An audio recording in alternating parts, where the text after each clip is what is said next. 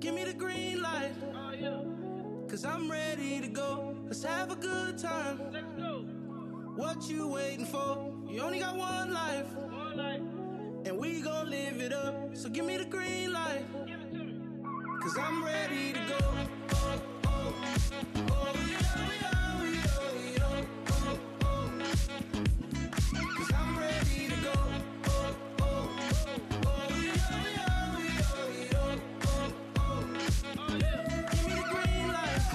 light. Everybody, to the second part of the 403 podcast. Um, we're going to look at WrestleMania. Um, perhaps uh, um, underestimated, um, despite having sat through it all um, in its, uh, in its uh, great, like, uh, separately, but nonetheless, um, the actual length of the show last time. So we decided to split this up into two parts. So you are now listening to the second one. Go back and have a look um, on SoundCloud um, and iTunes and all the other places that you know to get our podcast to check out the first part. Um, but yeah, um, we're just going to get straight back into uh, the matches again now. So, um, guys, remind us where we uh, left off the last time and where we're going. So next. it was um, it was announced as a uh, three-way tag team ladder match for the Raw Tag Team Championship. Luke Gallows and Carl Anderson, aka the club, aka Phil and Grant Mitchell, versus uh, Cesaro Yeah. and Sheamus versus Enzo Amore and Big Cass.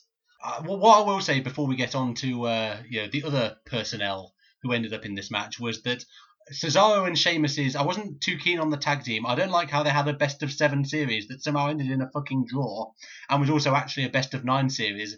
And then the payoff was they got a tag title shot, and then they didn't win, and then they just decided to team up. Having said that, I really like this tag team, and I really like their entrance.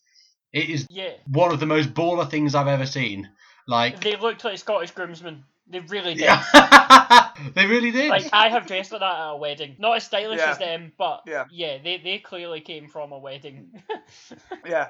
I'm, I'm not even Scottish, but I've lived in Scotland, and yeah, I even have dressed like that for a wedding, just just because my, my pals encouraged me. Your powers enabled you, I think, Daniel. yeah. Um, Yeah. and yeah. then um, the New Day. We haven't we haven't actually mentioned. I don't think we've mentioned this. Um, the New Day being the hosts of the uh, of the show. Mainly because like they, you know what? When I'm hosting a party, I don't welcome people to my flat, fuck off to the gents for two hours. And then come back and go, how you doing? Like, do you want some nibbles? And then fuck off again. Like, poor hosting abilities from uh, from these lads, I think. Um, well, speak for yourself, George. I, I, do did have that. this. and uh, That's yeah, my idea of a great party. I've spent some great parties just in toilets. So- I Oh, I'm sure you have. Daniel. but um, yeah, so they came out dressed like um, characters from uh, Final Fantasy 14, and it's probably a measure of how well that game is doing that they're trying to get that over and not Final Fantasy 15, which was most more recently released. Can I can I just ask, what the fuck is going on with life? Where am I, and what is going on? Why is there a Final Yeah. Fantasy crossover at WrestleMania? Well, I mean, this is the thing, right? Because like, I, I'm a huge, huge, huge Final Fantasy VII fan. Um, because my, my my gaming experience basically stops after the age of me being about uh, 13 or 14. Um, so I was like really, uh, but this this is the second um, Final Fantasy crossover in wrestling thing that's occurred since um, Okada coming out. Uh, I think it was Wrestle Kingdom a few years ago with um, an enormous Buster Sword, and then uh, there being a dinosaur there as well Yeah. for, for, for, some, for some reason. Like so, yeah, I was a bit like, um, oh, okay, uh, yeah, this is this, this is a weird one. And again, I think there that contributes to like some of the the booze um, Okada's been receiving recently because people remember these things because the, the dinosaurs are actually from Final Fantasy 6 and people in Japan take this stuff very seriously. Ah. yeah, yeah, like, but no, I like, I just, yeah, I think it, but it is it, this whole thing does contribute to this like bizarre point we're at now where, and this is something which is discussed quite a lot in other places, but I mean, really, what used to be seen as the reserves of the kind of um, um the, the nerd and the geek are now relatively mainstream, or at least one level below the mainstream. You know, like um, so it's it's really kind of odd because for years, like like people like us that were into wrestling or computer games, whatever nerdy thing was, we were like pariahs, man. Like you know, now like I can like I can flaunt my love of like comic books and wrestling and like all this stuff, and people don't even think I'm particularly unusual. like um, which is kind of nice, I suppose, in some ways. But yeah, it's odd, man. Like if you're just Bring, bring back the days of like people turning up at Comic Cons dressed as Sephiroth because I remember going on the train every year and there would always be some poor guy, some shut in dressed as Sephiroth. This is his this, that was his WrestleMania moment every year getting the fucking clockwork orange. round Glasgow and Oh, dressed yeah. as Sephiroth with his giant scythe trying to get out of the subway. I I think that um like you know they came they came out like um they've got all the gear they've got little moogles on the shoulder um Xavier's got his hair done up like like Cloud and uh, Michael Cole uh, says on commentary the new day coming out as characters from Final Fantasy 14 now people have said that um that this line was fed to him and I think that's No, no. that's, no no no I think that's slanderous because Michael Cole is a big Final Fantasy fan do you remember the time when uh, Alberto Del Rio came out and Cole said, uh, "This Del Rio in his cards, he's uh, it seems like he's acquired infinite money, just like you can do in Final Fantasy IX by synthesizing cotton robes and then selling them on." If you couldn't tell that that line was said to him, um, it was him then squealing, "I love Final Fantasy." Afterwards, they kind of tipped it over the edge for me. I was like, "Nah, mate." Now, I I didn't rea- I was a Nintendo sixty four guy, right? So my Final Fantasy playing is limited, but I do have two stories which are incredible that I, I feel that you, you would like to hear. So you know, Final Fantasy Seven was like three discs. Well, I had a mm-hmm. friend who had the, the, the Final Fantasy Seven, and he went to me, my pal went, "Nah, it's shit, mate." He said, "What?" He said, "It's shit. Why did he give you two discs just full of photos?" You know what? It's just, he's- he genuinely thought the last two discs were just like like still picture galleries, and like, didn't realise that the second and third disc. Yeah, he said, "No, mate, you need to like complete the first disc to get on to the second. Nah, man, it's just pictures. I've tried it. It, it doesn't work. That's and as well as that, somebody oh my somebody god. in my school, right? Um, somebody in my year at school, I went to primary school with her. I knew her since at the age of four or five, right? And she went on to compete in Miss Scotland. She became like a model. She's she's like you know going out with like Rangers and Aberdeen players and things like that back when Rangers were a club. But um, like, when she was going out with them, she was a wag and she was in this modelling contest. So as you can tell, she was you know quite attractive, shall we say? You know, or you know, she was she was pretty stunning, right? But amongst me and my friends, we didn't realise that she was stunning because we only knew her as the girl who had a copy of Final Fantasy III that you can only get in Japan. Yeah, Oh. like her dad worked abroad and went to Japan and got her like a copy of Final Fantasy III and she, she'd learned how to play it and that and like and amongst my friends that that was like even like 10, 15 Yeah. years later go, do you know do you know Kim? No, the, the stunning lassie, no. The one that's get Final Fantasy III. Oh, I Kim, yeah, I know. her.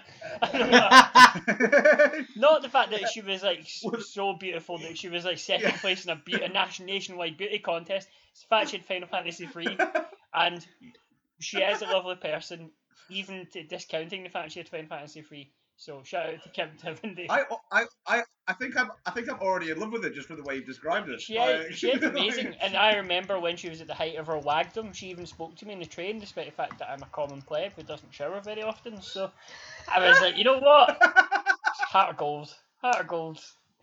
Yeah. The um, um, what what I will say about Cole's uh, Final Fantasy 14 plug is that it's I don't know if you recall the time when uh, one of the SmackDown only pay per views back in the mid 2000s was uh, sponsored by uh, Final Fantasy X-2 and uh, yes, I Ta- remember that. and Taz was just on about how he wanted to like fuck the main protagonist. So there was that. Oh Jesus. Well, that, And- that's Taz for you.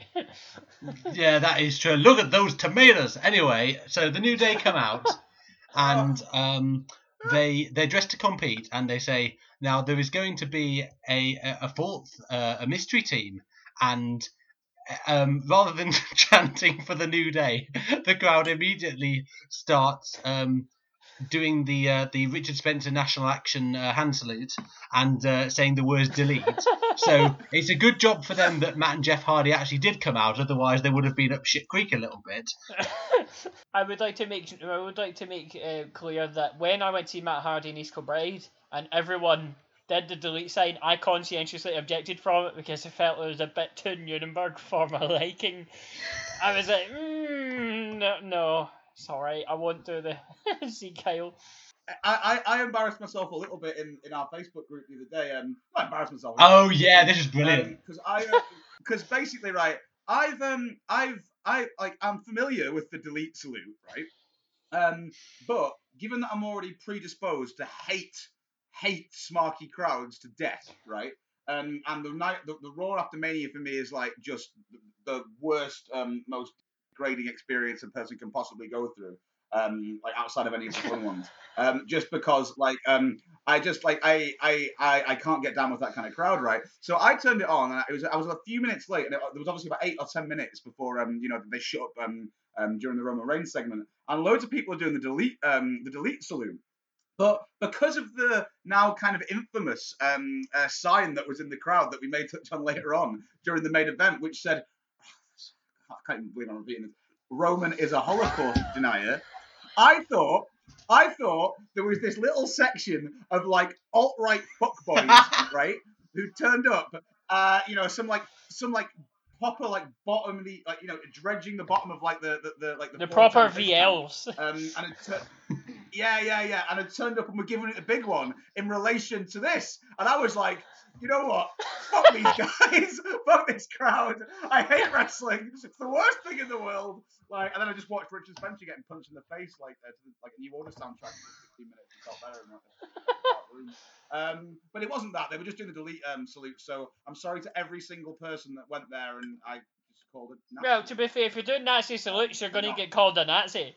Some of them statistically are, so like it's it's Oh, some of them probably. Don't get me wrong. Some of them are probably just as like objectionable. That might have been quite bad. It was just when they started doing the Quinnell during the Bray Wyatt segment that I, I lost it. oh, I remember the Cornell. anyway, we we, we, we, we digress. Never. Well, digress. it's never. Yeah, so like Matt and Jeff come out. What do we think about the the, the Hardys being back in uh, WWE?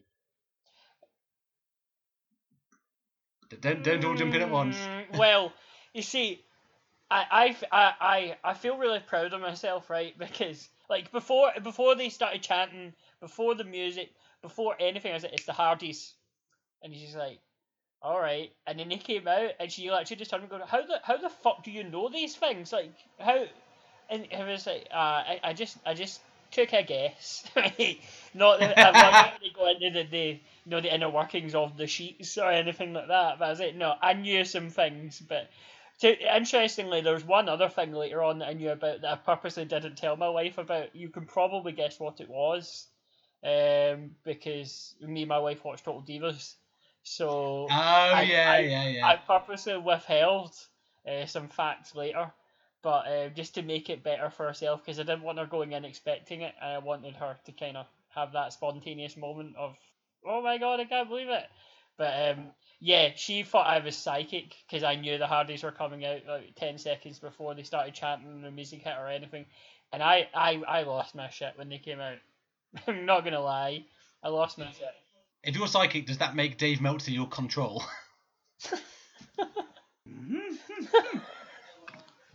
So yeah, uh, Da- Daniel, like thoughts on well, thoughts on the Hardys in general, and like what, what do you think about them being back? They're they're a kind of they're a weird one the Hardys because I kind of felt like um I felt like I should have been mind you this could be my entire kind of um uh, uh, like po- uh, sort of pocket sized review of the entire show really.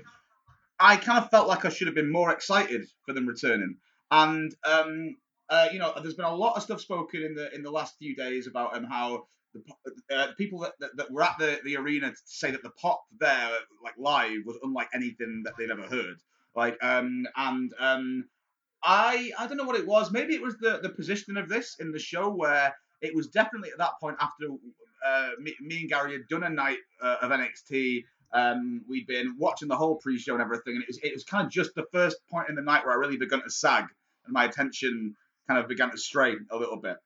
Um, but I, I, I, I- was kind of um, uh, uh, hyped as soon as I sort of my, my ears cottoned on to the fact that oh shit that, that's the Hardy Boys music. But then it was kind of combined after that with um I couldn't really get caught up in the moment because I spent the entire thing trying to work out just how much of the the, the Yeah. broken universe um they were they were gonna bring over and just see because that, that that whole d- dynamic fascinates me between this tradition that we have in WWE of um them not liking to push people under gimmicks or sometimes even something as petty as the, a name they came up with themselves, right? Um, so I was kind of really intrigued by that, um, and I, I guess my immediate kind of um, pop uh, sort of um, d- uh, disappeared quite quickly because I was like, from the moment they were walking down the ramp, I was like looking for little signs, you know, trying to see what Matt especially was was going to do, what he what he, what, what he was going to say, um, and and that kind of thing. So it was weird. I kind of I, kind of popped uh, in quite a big way, um, and then it was uh, on the detail, I guess. But in, in general, the Hardys um, are obviously like I mean I'm I'm I'm 31, so like I've got great memories of, of the Mm. Hardys because um, obviously they they, they they they came of age um uh, you know at a time when.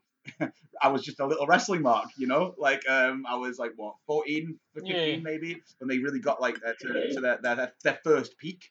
Um, and uh, yeah, so I've got great memories uh, uh, of them. I um, I think of all the the kind of um the, the returns that have happened recently in WWE, this makes I think the most sense. Um, they have probably the most amount of hype. Um, I mean, put it this way, I, I will say this: I think that Matt Hardy.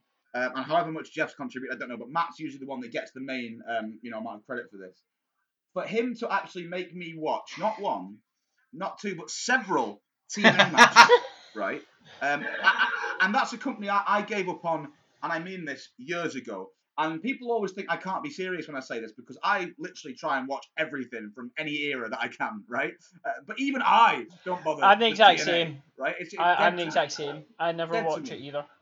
and it's the exactly, and it's the only thing that, that really pulled me around. And what I even like even more about that is that I'm usually a guy who likes, as, as, as I keep mentioning, and as you guys know, I, I like all different types of wrestling, but the, the stuff that really tugs on my heartstrings tends to be the stuff that's presented in a bit more of a traditional way, right? Um, like that isn't kind of um uh, uh too ironic or anything like that, and, and, and one step the wrong way.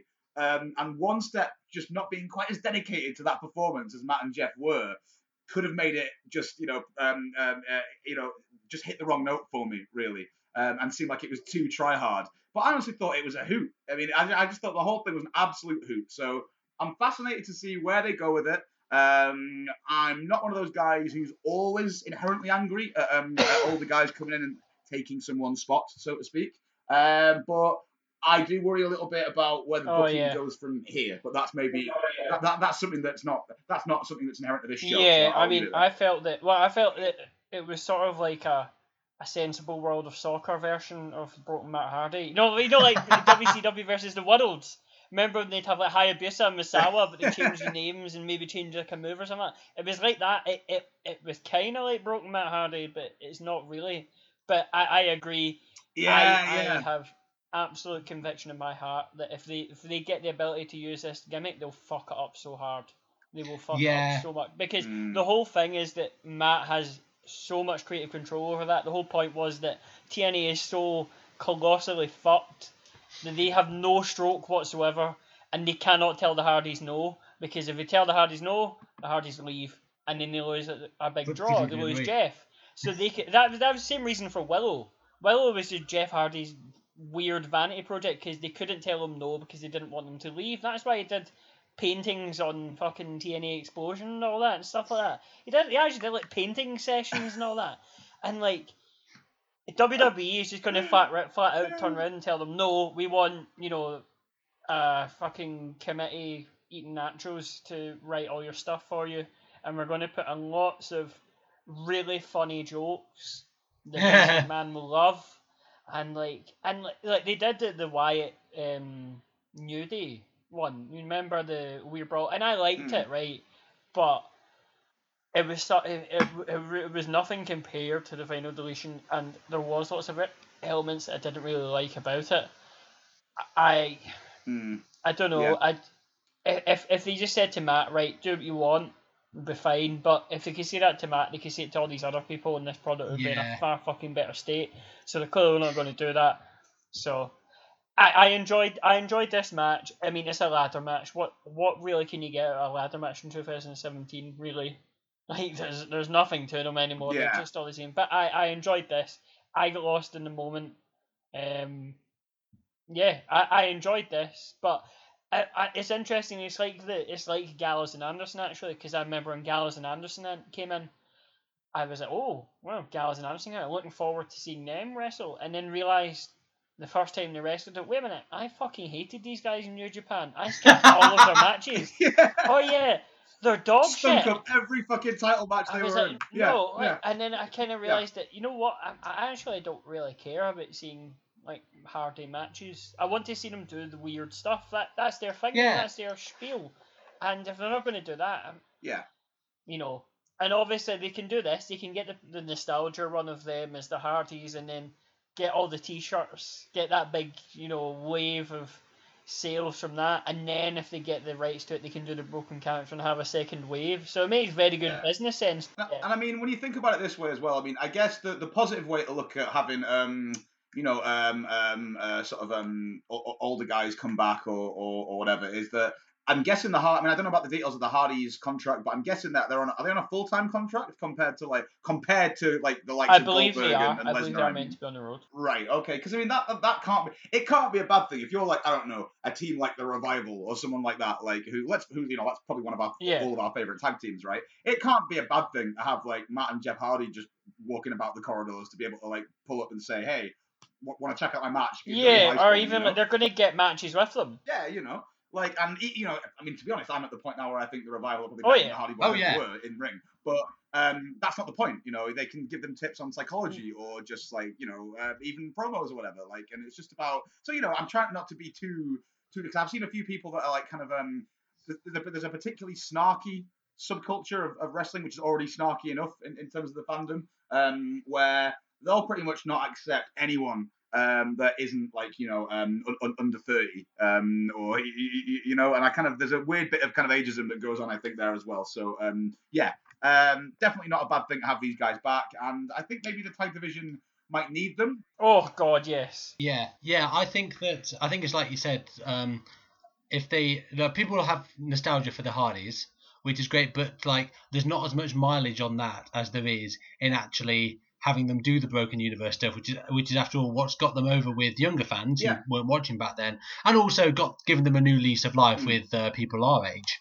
And you know, look at when they brought the Dudley Boys back. Yeah.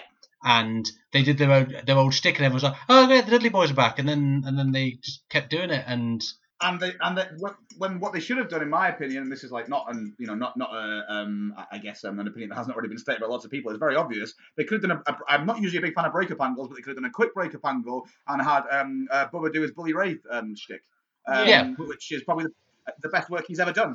Yeah, exactly. Like like the Hardys with the broken stuff. Like uh, Bully Ray reinvented himself, got a new character, uh, gave gave his And career. no one saw it because it was on TNA. yeah, gave his career a bit more, a bit more juice. You know, that's the thing. Um, as far as the match itself goes, um, uh, Enzo Amore managed not to die. That was good. Yeah. Well, depends on your depends on your perspective, to be honest. Yeah, Yeah, I mean, going into this, it was it was uh, I, I was dreading it because you see Enzo and Cass who are let's ju- let's just say reckless, right? And then you've got Sheamus who bruises like a peach and get fucking split open. And you know they were going to go for the heads. They were at one point that thing was getting opened again.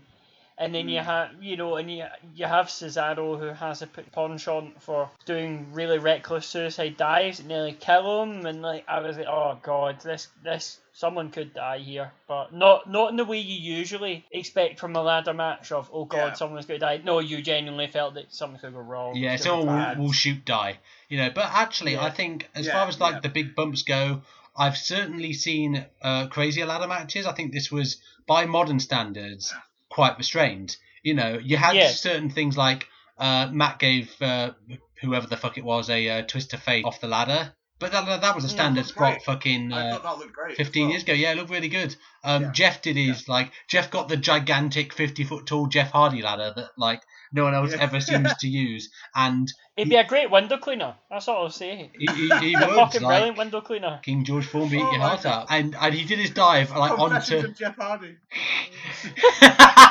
Robin Asquith has, has always been. Obviously, Yeah, but- obviously, it'd have to be via an inner monologue. Fuck off.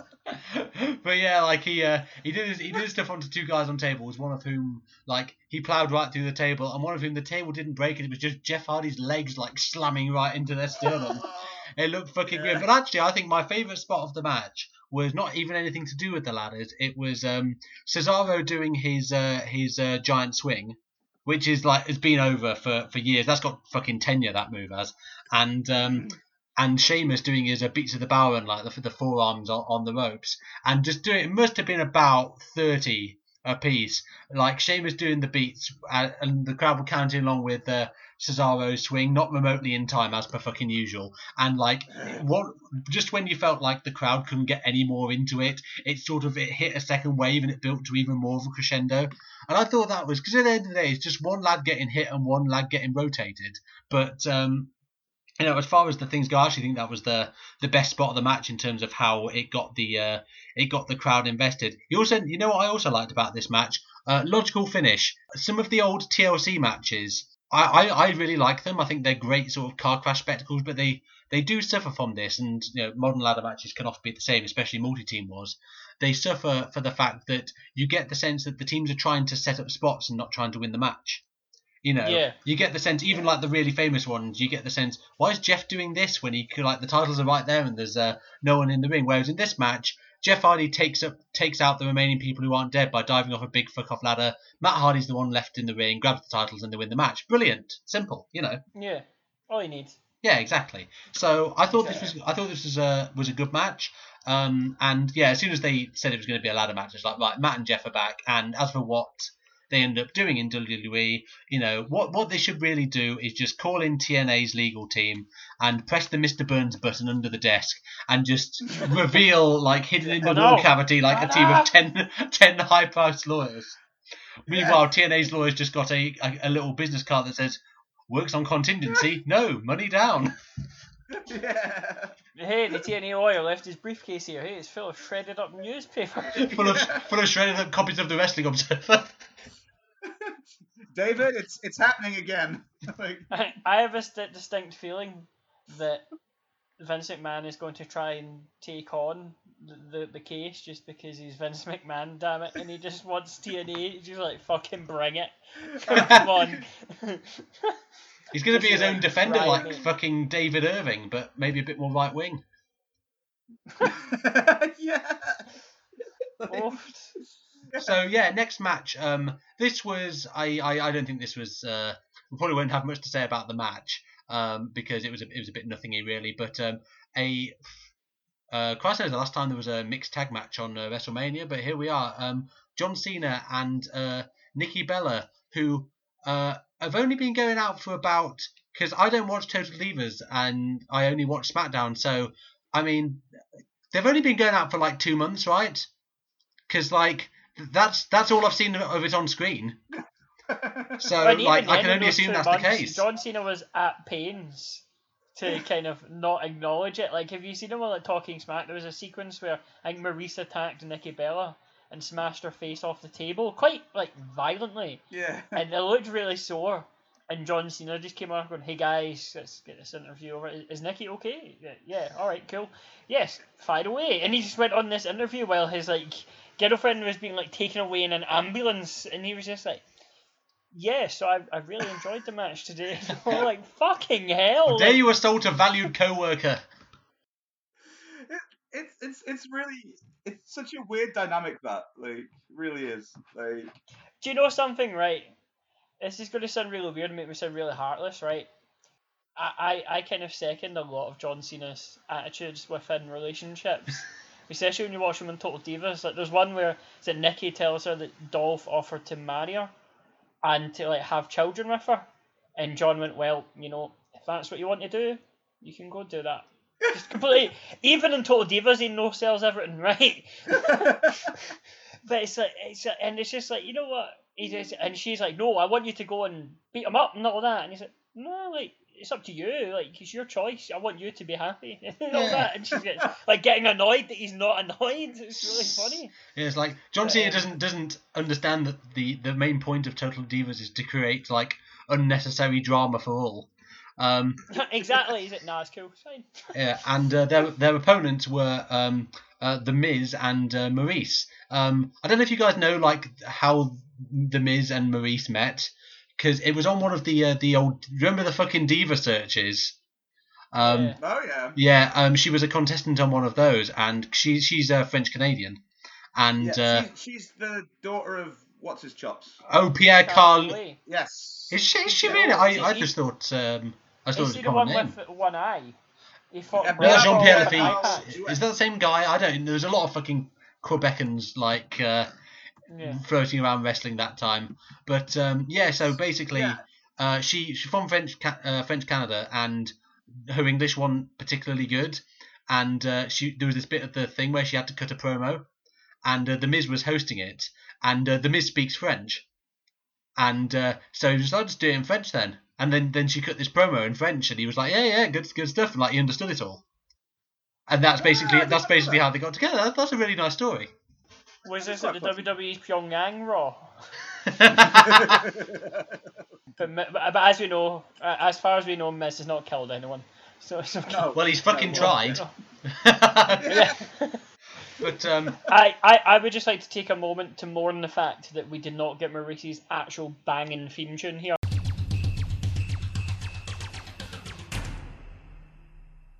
I was so excited for poor Quiet, like for her to come out and she came out with her husband like fucking good. And I was like, no, I want your music, like her music. That that song's amazing. I love it. It's just a Timbaland riff off. Fucking. Yeah.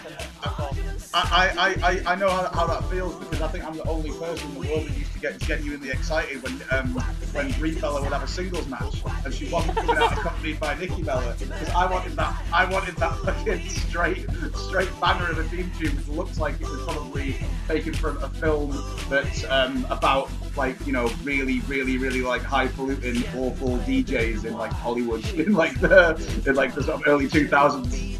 This isn't the one that goes remove. Yeah, yeah, yeah, It is. yeah. It's a tune. Uh, well, to, to be fair, I remember I added an extra star onto Will Ospreay versus Jushin Liger because they got the rights to his music and he played it unedited. And I was so happy that for his big day, they actually licensed his music and like it's the best theme tune ever. yeah. I, I Yeah. added an extra star to that match just for that. I mean, it's no, it's no It's match mode, for but me. yeah, I do get your, uh, Yeah. I do get your drift. So, um, I think one of the things, because um, part of the history of this is that um, John Cena and The Miz, if you're not aware, obviously you two guys are, but some of our listeners might not, is that uh, they main evented WrestleMania 27, and Oh. it fucking sucked. Um, it was basically the build was all about John Cena and um, John Cena and The Rock having beef because The Rock was hosting the show, and um, and then basically, and then the match, John Cena got concussed during the match. That didn't help, and then the match ended in a double count count out, and then The Rock came out and went, "No, no, no, no, no, you don't get to end the match. I am." And then. Uh, I may be confusing this with another Rock promo, but um, yeah. So basically, it is regarded as one of the worst uh, WrestleMania main events of all time. One of the worst WrestleMania. I, I remember Angles. my emotion when that ki- that ten count hit, and I was just like, "What? Like they've not actually done this, have they? What the fuck? Am I actually like having a, a hallucinatory dream? This is so bizarre." Yeah. Yeah, Yeah, like yeah. and um, yeah, it was just it was just yeah, re- really really surreal. And now, like you know, six years on, um, the Miz is doing some of the best work of his career, um, both on the mic and also also in the ring. He has developed Yeah. like it's taken him a while, admittedly, but he has developed into into a, a, a very good wrestler. Like He's really Yeah. solid now. He's like the kind of guy that you can put in there with like pretty much anyone of any ability, and he, he's not going to stink the place up. He might not always have the most stellar, um, complicated match physically that you're ever going to have, but he's got really good, basic, decent psychology that can be applied to lots of different types of opponents, and that's a really, really valuable thing when you're on TV every week having to work different people. I'm, I'm doing numerous house shows. Like the guy is, you'll never get the, he'll never get the amount of due um, that he should because um, No. ironically, loads of people on the internet think that you have to have been to a wrestling training school to actually be a good wrestler, um, even though none of these people have actually been to a fucking wrestling training school themselves. Um, and um, you know, like it, it's this it's this bizarre thing. Um, but you know, I remember there was people. Uh, you know, for example, uh, Strowman at the moment, who's rightly getting a lot of praise for having come Oh leaps and bounds yeah! um, as a performer. Um, now he's kind of, um, you know, vaguely cool to most people um, that, that are wrestling fans.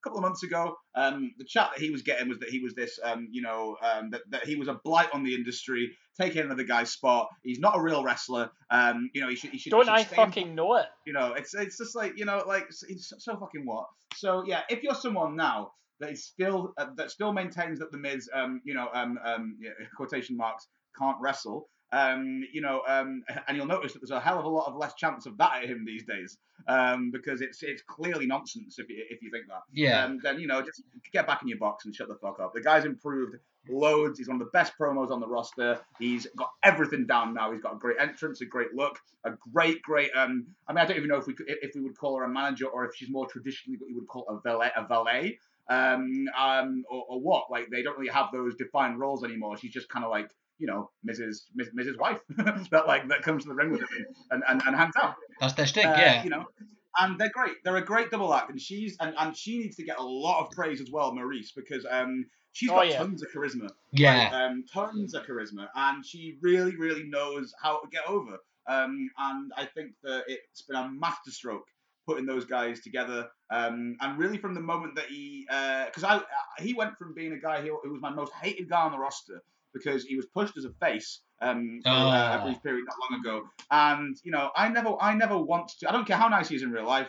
I don't want to like the Miz when he's on my screen. I want. He's a great villain, right? And you know, um, this this run has just shown that. Um, so actually, really, a lot of people were kind of down. A lot of purists were down on this match and the way it was booked and everything. But I actually found it pretty entertaining. Um, the run up to it. Um, and Yeah. it was a little minimal match that did what it needed to do. There wasn't any, you know, great.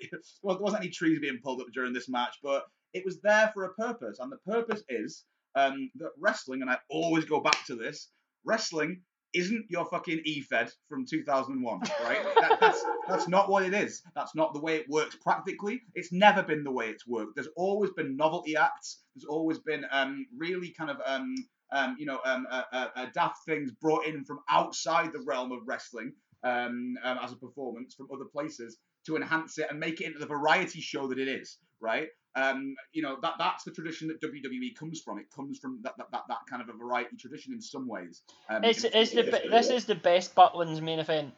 Yes, possible. yes. It's the, the, the, exactly. when I was watching this, I just thought this is just a Butlins match. Yeah, this is a holiday camp match from like Yeah, you know the yeah. old like you know like Brian Danielson would have done a match like this yeah, in a similar prob- situation on Butlins. Probably against yeah against like James Mason and Dean Klondike Allmark.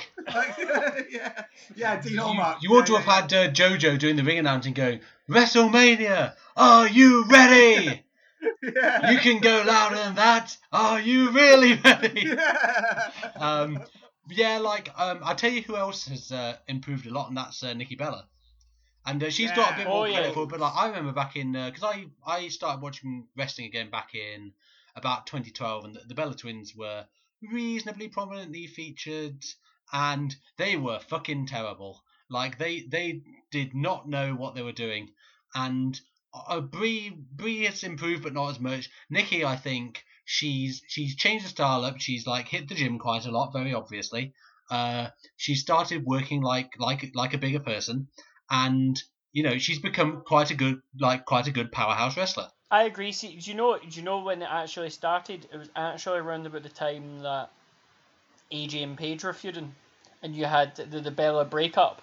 It was around about then because I I I think I specifically noticed it. It was a it, it was a title match between um, AJ and I want to say Nikki, and I realized at the time I was like, what the hell? She's putting on like lots of cool forearms and things like that, like stuff that you never really noticed before. And like my overriding emotion was is that you can clearly see that Fit Finley trains the divas because there was lots of I felt stuff that Finley clearly taught them. They clearly didn't do it as well as this wasn't like fucking uncensored ninety six or anything like that, but you could clearly see that he was showing them how to, to work in a bit more of a you know, in terms of like strikes and things like that. And since then, I I've always like since it would have been about 2014. Since then, I've been a big fan of the Bellas, like because they are, and especially because I watched Total Divas as well. Like they they come across as you know like generally all right people. Like you know they make mistakes sometimes, but you kind of you get emotionally invested in them. So no, I I I generally quite you know, I love the Bellas. I actually prefer them to the because you mentioned before that I really don't care about the the the women's title. You know the one that Charlotte and Sasha and things like that. I actually prefer them to that because they actually give me something a bit more different as opposed to just Charlotte and Sasha. I know exactly what I'm getting. I, I and that's probably heresy, but you know what? I don't care. Well, yeah, I'm, I'm not a fucking religious man. Um, the um, no, no, no. I, I think the the way the finish was booked, like um, I saw a lot of people uh, predicting what would happen, saying what uh, what what they should do is for the Miz and Maryse to go over, and then John is Cena saying, "Well, you know what matters um, more than uh, than winning or losing a match. You know, titles come, titles go, but um, you know what what matters most in life is." And then he just proposed. But anyone who thought that that was a remote possibility in the slightest does not understand the way that John Cena is booked in the WWE. As soon as this match was booked, I was like, okay, simultaneous finishers, double pin, even though one of them's not legal. And sure enough, that's that's exactly what we got. Well, you see, the, the thing is, really, is that clear, the people who say that clearly don't understand how marriage proposals work either. I used to, I used to jokingly propose to my wife in really bad situations because I thought it was really funny. So, like for example, we get stranded somewhere and miss the last train, and I just get down on one knee and go, Linda, I've been waiting a while to say this is really inappropriate situations to the point when I did propose, she thought it was a joke. so what I'm saying is that don't fucking do proposals in really stupid down situations. You need the perfect moment. Yeah. The yeah. boy proposed as, as, as, as a little poet by the name of Martine McCutcheon once opined, um, it's uh, that's a, I'm sorry, like I'm, I'm, the percentage of people that are on listening to that on the PWO network that will get that. Uh, I fifteen. Fuck all. Twenty. Yeah. Uh, but no, no, it, it, it, it, it was a perfect moment, um, and, and we shared it all with them, and that was nice. I thought, um, and it, I mean, It was I, lovely. I'm- I, I mean, I'm I, joking, I I'm- will fully admit I welled up, right? I Oh, fucking was welled lovely. up. Kid, if you didn't, you're a monster, right? Fuck you. I don't care if it's a kayfabe stunt, right, for Total Divas, just to give them a wedding so they have a Yeah. whole series, because it'll build a whole series around it. I don't give a shit. I fucking No. welled up.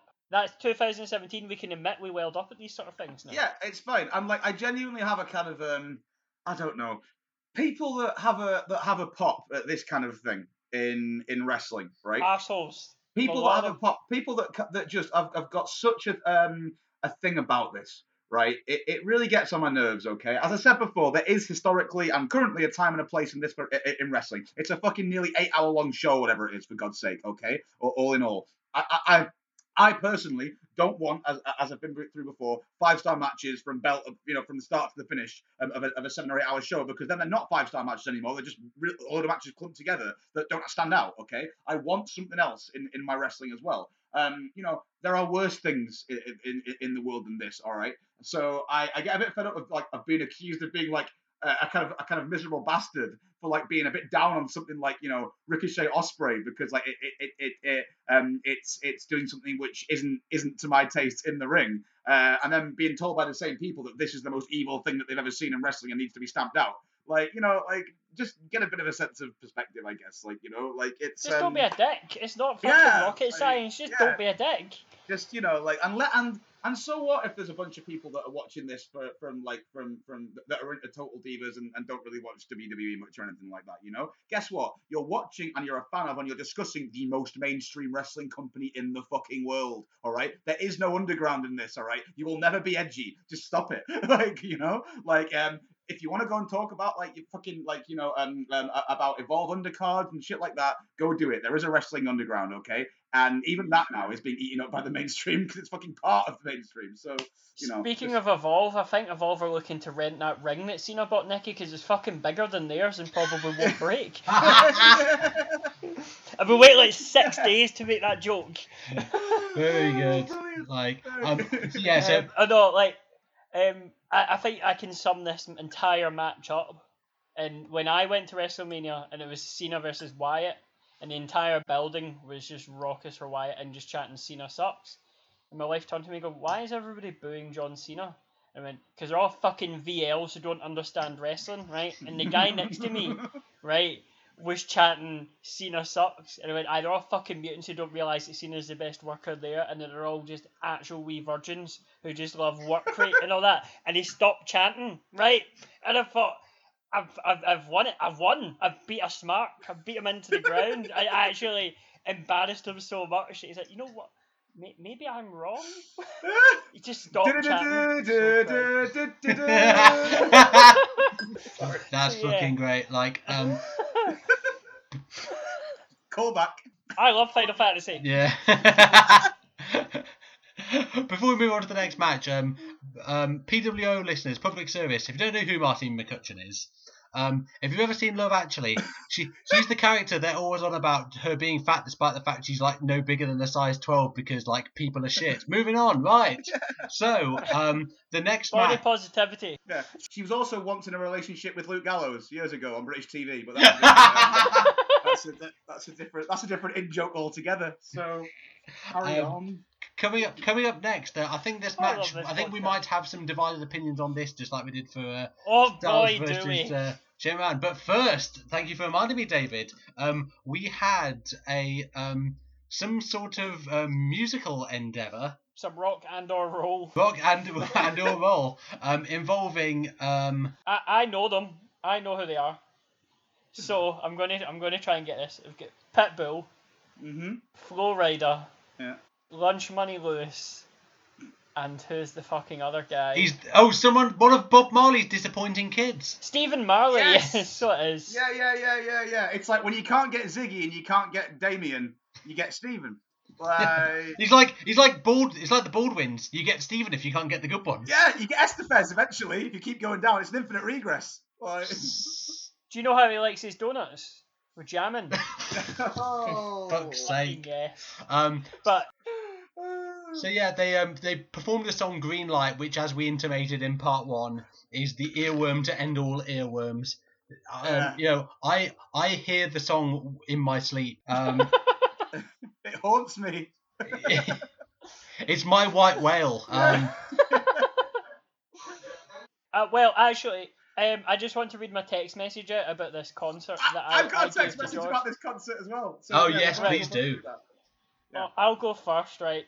I'm on a delay right now, but I had to mention the fact that Pitbull dancing out his bin was incredible. Like when your cousin finds a gram of ching in his suit pocket at the do after a christening, four and a three quarter stars. That example might just be a Glasgow thing, to be honest. And No, George I, can, no, I, can, I can guarantee it's not. and, and George just takes back going, nah, I can confirm it's Leeds too. Yeah, that's, a, that's, just, that's just a roaster thing. That's universal. Like, believe you me. What's your what was your text message, Dad? Yeah, yeah, yeah, yeah. So, um, a mate, a mate of mine who, um, w- who actually wasn't gonna watch WrestleMania, but was just on the piss and decided to watch it because it was on, um, and has no idea about wrestling at all. But he's a big MMA fan, right? Uh, uh, he, he was like, they said Pitbull was gonna come out next, and I was like, shit, I didn't know that. I didn't know Thiago Alves had decided to become a wrestler. right? Uh, and, then, and then he was like, "Oh," and, and like he genu- for a moment, like he genuinely thought that WWE had signed either Thiago Alves or Patricio Freire. Um, so like he, he, he was he was he, he, he was bit, a bit disappointed um, when when the actual Pitbull came out. But he said he basically said, "I was so pissed that I thought, well, maybe he's just not been in fight camp for a bit. He's, he's looking a bit." wait, wait. I, I Oh, was no. you know wait till he finds out he's not uh, Gary Wolfe or Anthony Durante either. Yeah, nightmare scenario. Yeah, innit? Um, speaking of But yeah. nightmare scenarios, I will segue into this match if it fucking kills me. Um, we have a I'm, I'm just Um, trying to avoid talking about it. We had Oh, a non-sanctioned match, which was weirdly the only match to have a contract involved. Seth Rollins versus the game, the King of Kings, Triple H. So, lads, what did we think of this match? It was shit. It was absolute shit. If, if, if only non-sanctioned meant that it actually didn't take place as, as logic would dictate. Um, yeah, sorry lads, it's not sanctioned, therefore it can't happen. That would have made me a lot happier. Um, I don't have a problem with non-sanctioned matches, right? I really don't. I think it's quite a cool device where you go, there's no rules, you can't sue us and all that, so they can be absolutely as barbaric as they Yeah, want to, right? Problem is, is that WWE cannot do hate brawls, right? no. If if LA Park and Rush had an Ah. unsanctioned match, Yeah, yeah, no, yeah, yeah, yeah. that that would be chaos. And you know, like, in a sort of match this, I'm expecting some sort of brutal LA Park Rush beer bottle to the face. You know, you Hmm. want to kill them. It's not a, not a wrestling match. You want to actually just beat the shit out of them and kill them. Nah, it's just a match. Just Yeah, it's a bad and- leg. and- and, you know, like I think that I'm, I'm in agreement with that in the sense that um, I have absolutely no problem with the stipulation. Um, I do have a problem with literally everything else. Um, so um, Triple H's um, one of my least favorite wrestlers of all time. I think perhaps I'm only equaled by um, by Dylan Hales um, in terms of my, my abject hatred for him. Um, a lot of people will will, will, will, will um, sort of will sort of um, uh, give Triple H a kind of nostalgia pop. Um, I never liked him when I was younger either, so this is consistent at least, which is something I'm not always in my life. Um, and um, Seth Rollins um, might be the wrestler with the most exciting athletic moveset that simultaneously bores me to fucking tears I've ever seen in my life. Um, I mean, this guy, right? Look, okay, I understand that um, that that that people have a lot invested in him, and I'm not saying that that's a bad thing or that they're bad fans for that. It's just a, a fundamental disagreement i- in terms of what appeals to you in wrestling. Okay, there are some things that I need to be invested in the character. Okay, um, I either need um, there to be a level of engagement in terms of the character, in terms of the motivations that that I that I can understand as to what that character does and the logic that they use, combined with me wanting to see them wrestle in the ring. Now, that doesn't mean that they have to conform to the exact standards that I want out of what I consider to be a great wrestler, right? Not every single person has to be fucking Terry Funk or Toshiaki Kawada in there, right? Okay. Um, I will also watch a match um, for wrestlers that have very, very, very little actual talent at professional wrestling if I think I can get some kind of car crash element out of it as well. Okay. Not all the time, but I'll dip into it and I might still have some sort of affection for them. Okay. Um, what I cannot stand is this kind of utter mediocrity that exists in between. Okay, um, and to me, that is what Seth Rollins is. He is the biggest uh, flatterer to deceive that I've ever come across. I, I, I think in, in pro wrestling, I didn't like him as Tyler Black in in ROH. Um, the guy is technically very proficient.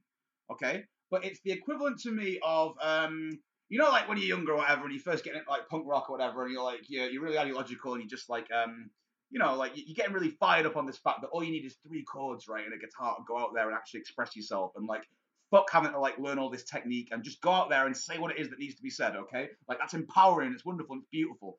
And then some dick rocks up right next to you. Usually the kind of guy that um, ties his, his long hair back in, a, in an elastic band, right? Um, rocks up next to you, and he and he's all like, well, like you know this uh this three chords like you're into. I don't know if you're familiar with a little guy by the name of Joe Satriani. you know, and you're just like you've missed the fucking point, mate. You've entirely missed the point, right? To me, that's what Seth Rollins is. He's the Joe Satriani of wrestling, right? I'm not even talking like Satriani when he was like way back in the day, like you you know, hanging out with some people who are vaguely interesting. Okay, it's all technique and there's no soul there. Okay, there's nothing to grab me. It it doesn't do it for me. Um, I know some people are really into it and they love that and that's their thing, but it isn't for me. And that's how I feel about Seth Rollins. I feel like I should shut up now because we're gonna have to talk a trip about Triple H at some point as well. yes, yes, we fucking are. What what I will And- say is that one of my finest achievements in music was to on uh, the Guitar Hero World Tour to uh, successfully finish uh, the song "Satch Boogie" by Joe Satriani on the drums on expert mode, despite the fact I don't fucking play the drums. Like that that that gave me wood for weeks. So um, Oh, uh, okay, so my opinion about this match, um, I thought this was the best match on the show. David has just given me a David's just given me an expression like like smashing and or nicey. Meanwhile, Daniel is my my, my, my screen, yeah, my screen's not frozen. I should just point out. I'm just, um, I'm just, I'm Just I'm disappointed. Just disappointed. I'm getting like the the, the, the side eye that um, Joe, Jeremy Corbyn uh, gives you when he, he finds out like you, you have some bad things to say about Hamas. okay, here's here's why I enjoyed this match. Now I will admit that oh the, wait, you, you, wait, wait, wait. You're, you're not joking. no. oh fuck! Oh my god! Amazing. Oh. Okay. well, here we go. Let's do this. Okay, so um, Three, what I two, will- one, I'm gonna lie activate. down. I'm, I'm having to lie down. Right, I, I'm gonna have to get on the psychologist couch for this one. Okay, go on. Okay, so I'll, I'll I'll pay your bills seriously. Um, I'll, I'll probably live to regret that. Uh, but um, Yeah. yeah, so don't say that. basically, um, I will admit the build-up was uh, was really bad, and I I don't think "holds harmless" is a phrase. in the English language or any language for that matter. Um, but um, and also the fucking hell, there were so many caveats before I actually start talking about why I like it. I do get the idea that um, the the match wasn't violent enough for the build. Um, you know, it was the classic um, Triple H is going to wrestle you, uh, sort of what he thinks is Harley Race style, but without any of the things that Harley Race like that made Harley Race work. I get all that. What I will say is, it was You're like really not building a good case here, George. I'm gonna, I'm gonna start talking about like the evil gene in a minute. yeah, you know, yeah, I, I, I you know, I, I didn't start my fucking PhD thesis with uh, like just undermining my arguments like five times. what I will say about this match is that I don't know what it is. I think it might have been the fact that it was half three in the morning and I was delirious. Um, not the guy from ROH, the uh, the, the state of mind, and um, I thought that this was a really well well built sort of you know slow paced but you know well well executed like just just classic wrestling match. And like the thing is I can't even fucking justify it to myself because the previous night I'd watched I'd watched uh, NXT Takeover and uh, there was that um, Bobby Roode versus uh, Shinsuke Nakamura match. And Daniel I, I know you really liked that match. And yeah, yeah, I thought that was that was, that was good. and Yeah, I was I was just completely bored to tears by it, and I think we've done a fucking 180, um, because I thought that this was the kind of match that Roode versus Nakamura was trying to be, and and wasn't approaching, and I think part of it was that like I've maybe got soft in my old age, but I've become a bit of a sucker for Triple H's meticulous offense. I I half expect him to bust out the Indian Deathlock he tried to get over back in. Uh, Back in 2003, Did he? He did it. He did it in this. Oh, in did he? Did he? Match. Yeah, he did. He, he definitely did I, it. I must have missed that in my in my altered state. Because I think they teased the fact that Triple H now has a leg submission that he can use, and that was kind of one of the ideas. He definitely, I'm sure, used the Indian Deathlock at one point um, in the build to this to kind of put over the fact that he can trap him in a leg submission. Um, to be honest, right? Do you know something? You're absolutely right when you say this is, you know, it, it was a, a well laid out, you know, well planned classic wrestling match. My issue with it was that this entire thing was not built to be a wrestling match. It was built Yeah. to be a fight, and it really wasn't a fight to me. And like, totally, like I see if they had just done a normal match, or like you know, even just no disqualification, something like that, I'd probably have a ha- far higher view of this. But my expectation going in, because it's an unsanctioned match, there is a bit of a a gravitas to that that you kind of have to try and match, and they just couldn't do it, and it you kind of ruined the match. Yeah, no, no, I, I, I- I completely get it. Like, what I would say is, like, if you see it in a vacuum, I think you'd, or if the build had been different, I think it probably would have been a lot more enjoyable for you personally. Yeah, I feel that this is. I, feel this is probably an actually an all right pay per view main event. You know, just like a nor- like a normal pay per view main event. You know, if you had that, Yeah. that was a big match at the end. I don't think I would be disappointed in it. But I think, yeah, it's, it's the it's the way they built it. yeah, It's, it was, tri- it's Triple H Randy Orton all over again for me. yeah, like, Triple H Randy Orton should have been an unsanctioned match. I felt, and they, they should have just went mad with it there, and they didn't. And it's the exact same thing here. Same with the, the Roman Reigns last year actually, because I mean they built that. It was, it was quite a quite a well built you know hate feud, and no, Triple H just has his style. You can't divert. I'm glad you mentioned that because um, this for me gets to the crux of it now, right? Um, I'll, I'll give him one thing. I'll give I'll give Al Trips one thing, right? Um, and speaking of trips, by the way, George, I'm pretty sure someone must have spiked your fucking drink at that WrestleMania party you were at. by the way. uh, um, and, and, and if you can find out who it was and where they got that from, just hook me up. Um, but, uh, nah, I'm just being mean now. Sorry. Um, but yeah, like um, for me, Triple H is good for one thing at WrestleMania now. Okay, entrances. oh, yeah, it was amazing, wasn't Quite, it? quite, quite enjoys entrances, right? Because Yeah, wrestling on that level, on that stage, should be absolutely preposterously over the top, ostentatious, in terrible taste, look like a fucking explosion. Um, you know, like in in a, in a costume factory. So that's kind of cool. I've got no issue with that, right, whatsoever. Um, and even actually, do you know what? Even though at the time I kind of shat on it. I can definitely see now. I rewatch it, uh, you know, outside of the build-up and everything, how that utter kind of um, you know train wreck um, bizarro match that he had with Sting um, a couple of manias ago uh, that actually takes on a different kind of appeal now actually um, and it's partially because um, uh, uh, uh, David made some very good arguments for why actually people should reconsider that um, so I have rewatched it again, um, trying to get into that mindset and, and understand it from his point of view, and that does make more sense to me. Um, but the main issue that I've got with this is that this isn't the first time that Triple H has done this. Um, No, no, and, it's not. Um, it's also for me.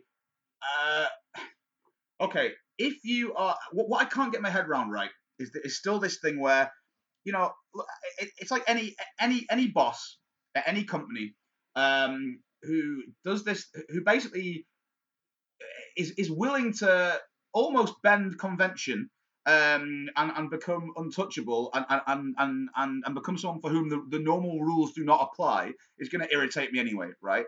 Um, and Triple H can get away with coming out and doing his portentous, his portentous introductions for the NXT show the night before and being the big face, okay? Um, and then coming out here and cosplaying ultra heel for a night, right? Okay, because you know, not not to get too Wade Keller about it, like you know, I'm not going to go to like social media or anything like that, but I don't like that that disjunct, right? That Uh, just the juxtaposition. yeah, I don't enjoy that. Um, and what I also don't enjoy, and this is just basic stuff, is um, as we mentioned before there, um, right, Triple H is not methodical. Okay, he Arn Anderson was methodical. Okay, Lou Thesz was methodical. Okay, uh, wrestlers like that were methodical. Triple H is bad, right? He wants to be bad wrestler. methodical. Triple H is a bad wrestler. Methodical is a good thing, right? Okay. Um, what meth- what methodical wrestlers do not do um, is lose vast swathes of the audience, who, by the way, they've got in the palm of their hand because of their reputation and their entrance, okay, and the pop and the nostalgia. They do not lose vast swathes of an audience with this. It's not methodical. It's plodding, okay. It's plodding.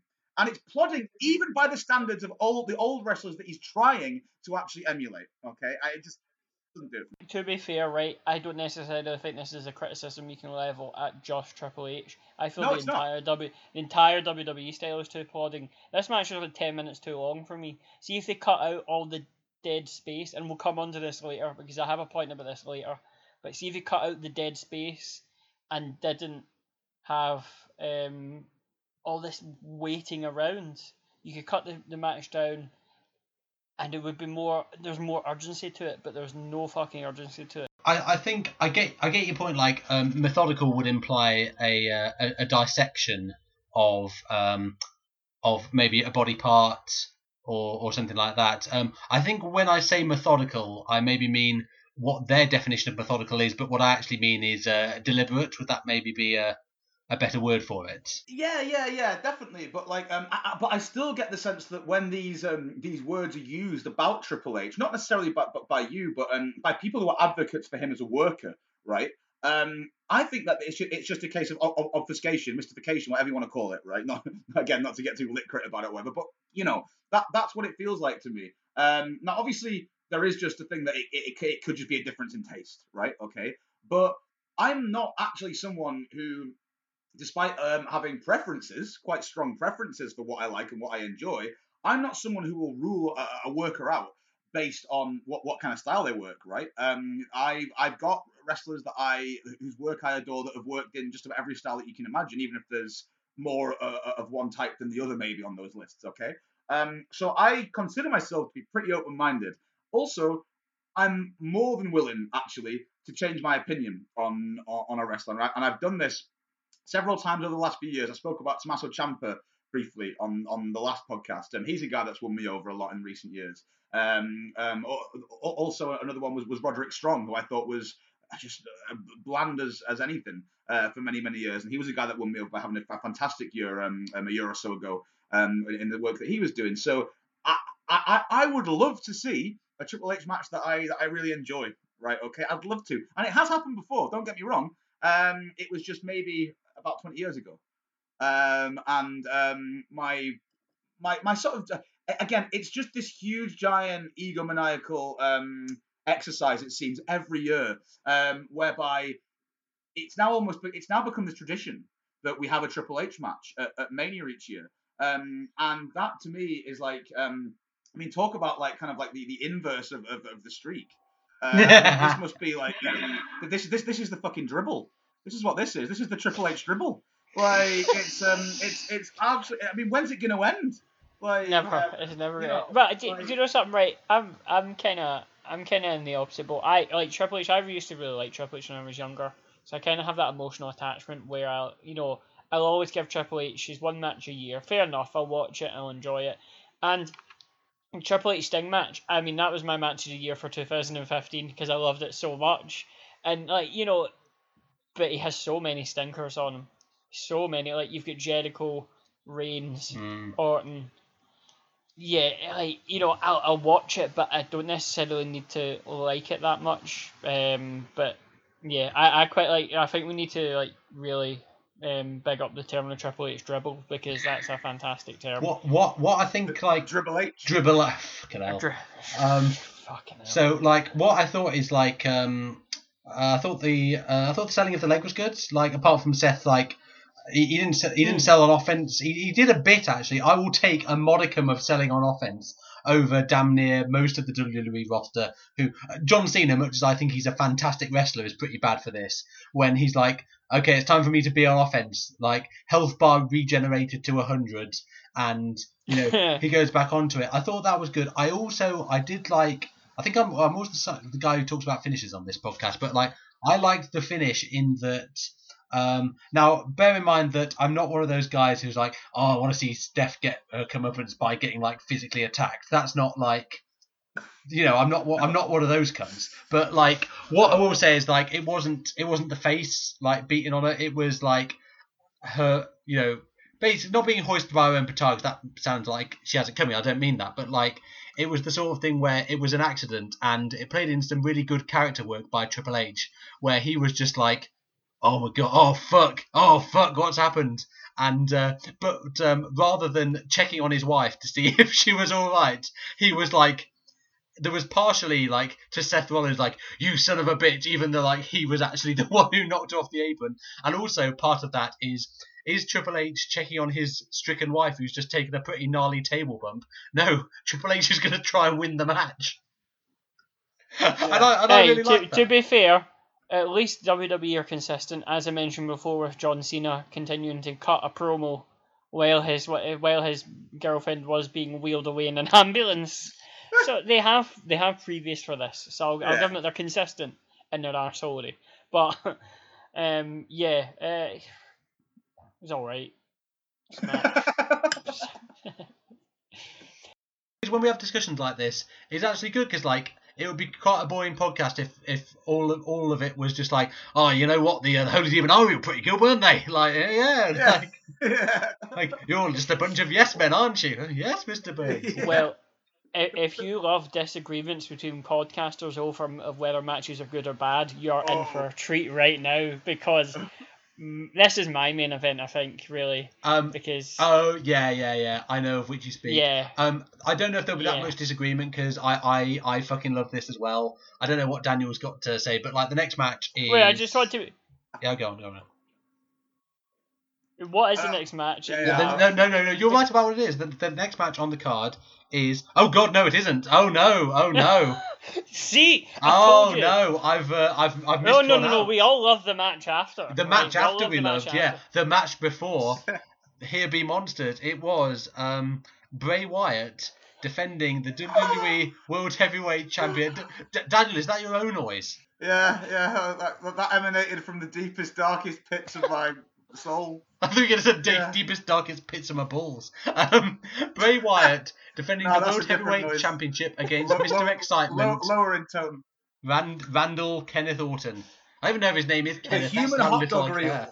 It's Keith. It's Randall Keith. Or Oh, is it? Well, I, you, you know, you know what? Like, I am actually glad that I maligned him by getting his middle name wrong for like this, this fucking match. Honestly, like, if this is not the worst match we have covered on the podcast so far, like, I'd really, I really like Yoji Anjo would have been getting the piss Yeah. out of him would have improved this match immeasurably. Um, Yeah. so here's here's what you need to know about uh, about this match. Um, it was a plodding SmackDown house show match, and every so often, like pictures of maggots and cockroaches and shit got projected on the ring, and then Orton fucking no sold them, and then just continued. And the third time he this like images of creepy crawlies happened, like he just hit his finisher and fucking won. Like what what was the point? It was it was just what why what was this some sort of like you know how progress has like people's names on the canvas it's like some sort of like fundraiser thing did people just like submit their pictures to wwe.com and they were just right, right lads so we're going to project some images like we don't know what they're going to put on you know uh, we've managed to uh, filter out uh, the 90% of posts that were one night in china and we've got uh, what we've got left were a bunch of pictures of insects from the natural history museum all right go go out there and stink it up Right. Have you got your plates ready? Get your get your plates ready because hot off the griddle, I have a scorching hot take for you right now. I quite like this match oh okay okay um i for two reasons. Go, yeah, go on, No, and then we'll dissect them at reason. length, just like the insects. Yeah, speaking of dissection, right, this is a reference that Daniel will get, right, and that maybe about six people, the guy from the Burning Spirits podcast, he will get this as well. I quite like this match because it reminded me of the video for Carcass's Reek of Putrefaction. because in that video, it's them That's standing such a good against reason the. to like a match. Because I seen it and I was, oh my god, it, it's just that Carcass video. No, it it really right. is because Mm. in that video, it's them standing against a white screen and they put they put um Yeah. they put image the images from like the album cover, which is Yeah. all um cut out of like medical textbooks and it's all like Yeah. grotesque injuries and things like that. And Mm. if you are of weak disposition, I would advise not to look up that video because it is pretty distressing. But it me I, I I I like that. Like I like the fact that it was maggots, then it was worms, and then it was flies, right? But you know what else I like? I like the fact that on again eh, we we say this all the time. We've said this like three times already today. I don't really care about really good matches. I just want something that's new. And I can honestly, hand on heart, say I've never seen anything like this, and it piqued my interest, and I enjoyed it because of the projections. Because I'm like, right, fair enough. Sometimes it's a hit or a miss, but they're trying new things. The crowd, the crowd were revolted by it. They were like, oh, oh," and I, I like that. I like the fact that the crowd were actually like, oh, what, what the fuck is that? And yeah, I and this is purely down to the projections because the match itself wasn't very good, and I don't really care about Ra- Bray Wyatt or Randy Orton, and I hated this build, right? But those projections I really liked, yeah, but David, David, this is and my- that's is- enough. No, no, right. Okay, how about we do this then? We'll give, we'll give, we'll give, a, we'll give some ratings to the um the the, the projections, right? Right. And then we'll, and then that'll that that that that that should um that should tickle your tugboat for now. Um, and then we'll um we'll we'll. we'll Oh yeah, I talk have about nothing else apart from the Well, yeah. projections, by the way. And then, so, and then we'll talk about the match itself. This, this isn't your Guggenheim, son. Because I, No. I, I, I, I wouldn't necessarily disagree that taken in and of themselves, the projections weren't impressive. like, No, I- I- it wasn't even necessarily. Uh, yeah, Yeah. it was. A, they were aesthetically impressive, and they were something I ne- couldn't honestly say I've never seen in a wrestling match before.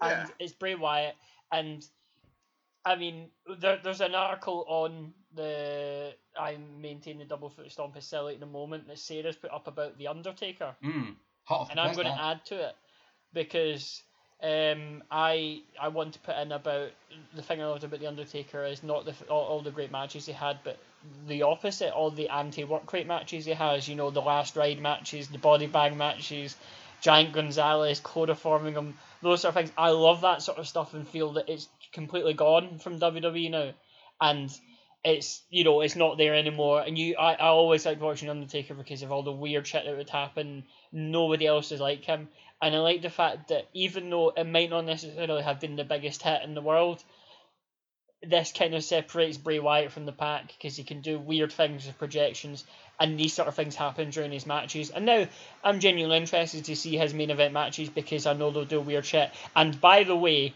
this match that they're having at Payback is it Payback or Extreme Rules? Have you heard of it? what they're yes, having? it's a House of Horrors match. Is that what it's called? A House of Horrors match, oh, right? Oh, That that It's going to be. I mean, if for I'm- WrestleMania they get projections of maggots, I and they said that they're going to test Randy Orton mentally, right? It's going to be a fucking puzzle game, right?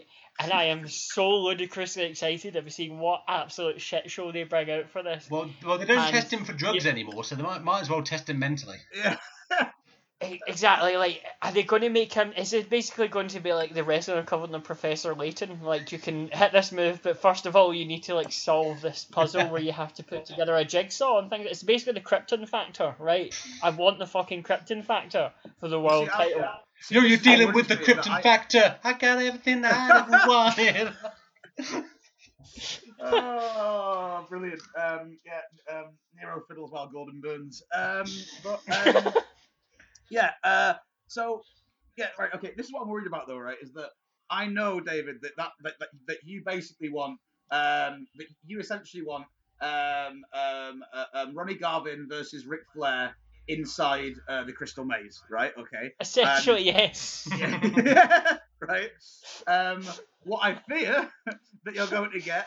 Um, oh no, I know, I know. Is is is a three tier cage Z gangster fucking um um you know style meltdown. Um, You see that as if that's a bad thing. Work. Like, well, no, no, no, no, true.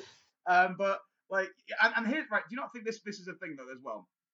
I think that again, right? Um, Bray Wyatt. Okay, when I first saw him performing at NXT a few years ago, I was so excited, right? Because I saw him. Um, he didn't really cut a big promo or anything, but it was just the way he actually interacted with a few of the people backstage. I saw a guy that was almost, I thought, unparalleled um, um, at that point, or certainly was someone that I hadn't seen be able to inhabit a character like that, um, um, um, you know, for many, many years. And genuinely, I was thinking this guy could be a new Jake Roberts, and sadly, he's proven to be a new Jake Roberts because um, he has all the potential in the world with his character, um, and he's got really disappointing matches in ring. Uh, so um, you know, uh, but unlike Jake, he's not even ever managed to have um, um, um, um, anything really other than the first couple of months of his run, where I was actually even vaguely interested in the character, and it just feels like a massive, a massive um, disappointment to me. And it feels like now I'm, I'm, I'm actually like you, David. I don't. Again, it's WWE. This is, this is the mainstream. This is where daft things should happen, right? You know, over the t- silly things should happen. I um, I, I, I don't mind that. No problem um, with that. But I do need it to be backed up with uh, uh, interesting character work, uh, good promos, and, and, and, and wrestling that excites me. Um, and I feel like Wyatt will every now and again, like again, every now and again, he'll he'll, he'll, he'll, you'll think, is this the point where Bray Wyatt's going to turn the corner? Is this, you know, you'll have, you'll have a half decent performance in there somewhere, and then you're never quite sure if it's was that him that was really bringing that decent performance there, or maybe it was the other guy in the match who, because I don't know how fucking wrestling works. I've never wrestled a match in my life. Um, so I've always got those doubts about him, but I feel like he's hindered as well hugely in in, in matches like this when it's almost as if WWE uh, doesn't seem to trust him to actually just go out and have um, the, the the good match from a performance um, standpoint. And sometimes when they throw things in like this, I can feel like they're almost trying to distract from what they know is going to be a stinker. Um, and if they don't have the confidence in him to go out and do a great match without these these like uh, on the big stage without these um, baubles, Smoke and mirrors, yeah. then why should I? And it's not that I'm against the smoke and mirrors. I like the smoke and mirrors, but they need to be earned to me. Um, Hmm. Yeah, they need to like- feel like they've got a bit more behind them. Like, Yeah, what what I'll say is that I mean, David, you love the um the the supernatural stuff, and I I like it too in certain cases. You know, um, the Undertaker, he, he's always been a Mm. character because like he, he's about the the occult, you know, death, things like that. Um, however, what I would say about Bray Wyatt, I wish he just would not do it entirely because um they clearly want him to be like the new Undertaker in a sense, not in terms of his size or anything like that and you know he's a way better promo than Taker ever was. But in terms of of the supernatural, and I don't think that quite fits with his character because you know the, the the kernel of his of his persona really is that he's this sort of backwoods swamp cult leader. And the thing is about cult leaders is cult leaders are really scary, but they're not scary because they've got supernatural powers. You know, people like um, Jim Jones, David Koresh, Shoko Asahara. Um, Yeah. We had to have a Japanese cult leader on being the Puro Puro podcast. Uh, Charles Manson. You know, they they don't have supernatural powers because supernatural powers don't exist. The reason cult leaders are scary is because of their powers to persuade. You know, the powers to convince They people. make you think that they have supernatural. Yeah, exactly. powers. Which uh, by all accounts, Uh, a lot of these cult Yeah, yeah, leaders, that was the belief. Yeah. Um. But yeah, they have the power to persuade their followers that they have some sort of higher wisdom that they can provide a solution uh, to their problems. Because like cult, cults don't recruit people by you know acting hateful. They pretend to be your friend. They you know they pretend to have the the answers to what uh, to what plagues you, and suddenly you're calling yourself Jared and talking about organs. Um. But like the um. The, the problem is that who have we seen Bray Wyatt as a cult leader actually convert? To my mind, there are three names. So there's Braun Strowman, and he just rocked. You didn't see you didn't see the process of him being recruited. He just rocked up. Yeah. and Was like, who the fuck's this big massive guy? And he's he's not in the family anymore. You had uh, Daniel Bryan, who was in it for fucking two weeks, and then you know seemed to change his mind. And you have Randy Orton in the feud, and he was self-admittedly in kayfabe, only doing it to get to Wyatt. And now, when you think about it, Bray Wyatt has actually, with all the like the breakups that the, the family has had, Luke Harper coming and going, coming and going, Bray Wyatt is is the worst cult leader ever. He's actually lost more followers on screen than he's Oh, he's- actually acquired. He's dog shit. like He's dog shit. He's this, this is the problem. I, I feel that like if you actually saw him, you know, I, basically the army that he has in the storyline are are the fans. Like, did you know he calls them his fireflies? They they never seem to mention it, but um, yeah, you know, he, amazing that. he um he re- re- recruits the fans, I guess, but that that doesn't play into the story. So the, the- Not not unless not unless he's a face. yes, exactly. Which you know, in fake- which case I can see that working actually a little bit better. And you never know, maybe um, I, again, Wyatt's not a guy that I'm actually I, I'm going to lose all hope on by any stretch of the imagination because um, I still think, despite all this, that there could be something there actually. Um, you know, so I don't know. They just need to do something a little bit different with the dynamic for me. You see, I'm a, I'm a bit strange in that I lost um, all hope on Wyatt after about three weeks, right? Because I know that sounds really harsh, but I see when they, they first came, came up, I loved them. I loved it. I loved the idea. It was great. You remember they had the the bloody apron in the Yeah. shed, and they were all there, and they were coming Yeah. and all that. And then they attacked Kane, and it was great. And they're like, Yeah, the problem is to see the moment that they like their entrance music started and they came out from the Titantron and got the key and everything. Mm. You know, he's meant to be this uh, radical outsider who doesn't. He's not, you know, but he, but WWE have acknowledged him. WWE have, um, you know, they are actively promoting him. They are paying him to wrestle. If if he was, you know, if he was like a real cult leader, he wouldn't come out of the with the Titantron. He wouldn't Yeah. have a key. He would come out of the crowd or, you know, something like that. But they could do that. I mean, there, there, there is a precedent in wrestling for having that, for having like um in the old territories and stuff like that. They do things like you know um they'd have guys who would turn up and it would be like, oh, you know, he doesn't work for us, he hasn't signed a contract with us, you know, and- and that that Exactly. kind of thing. Um, they Yeah. come in and be these kind of outside. Um, um, um, kind of um, malevolent forces, or, or, almost, you know, um, that had no concern actually about competing formally um, because you know um, they were just there uh, to, to, to, to, to cause violence and, and harm people anyway. Uh, you know, now obviously, you know, you can't do that forever uh, because Yeah. it outstays its welcome, but that can be a good way in. Um, e- even something like, um, you know, uh, to, to use an incredibly prominent, um, the most famous example of it, even somewhat like um, Scott Hall and Kevin Nash as the outsiders Mm. um, Yeah. in the first few months of, um, you know, coming in and usurping and turning upside down Look the at the way the normal show is run. You know? Yeah, exactly.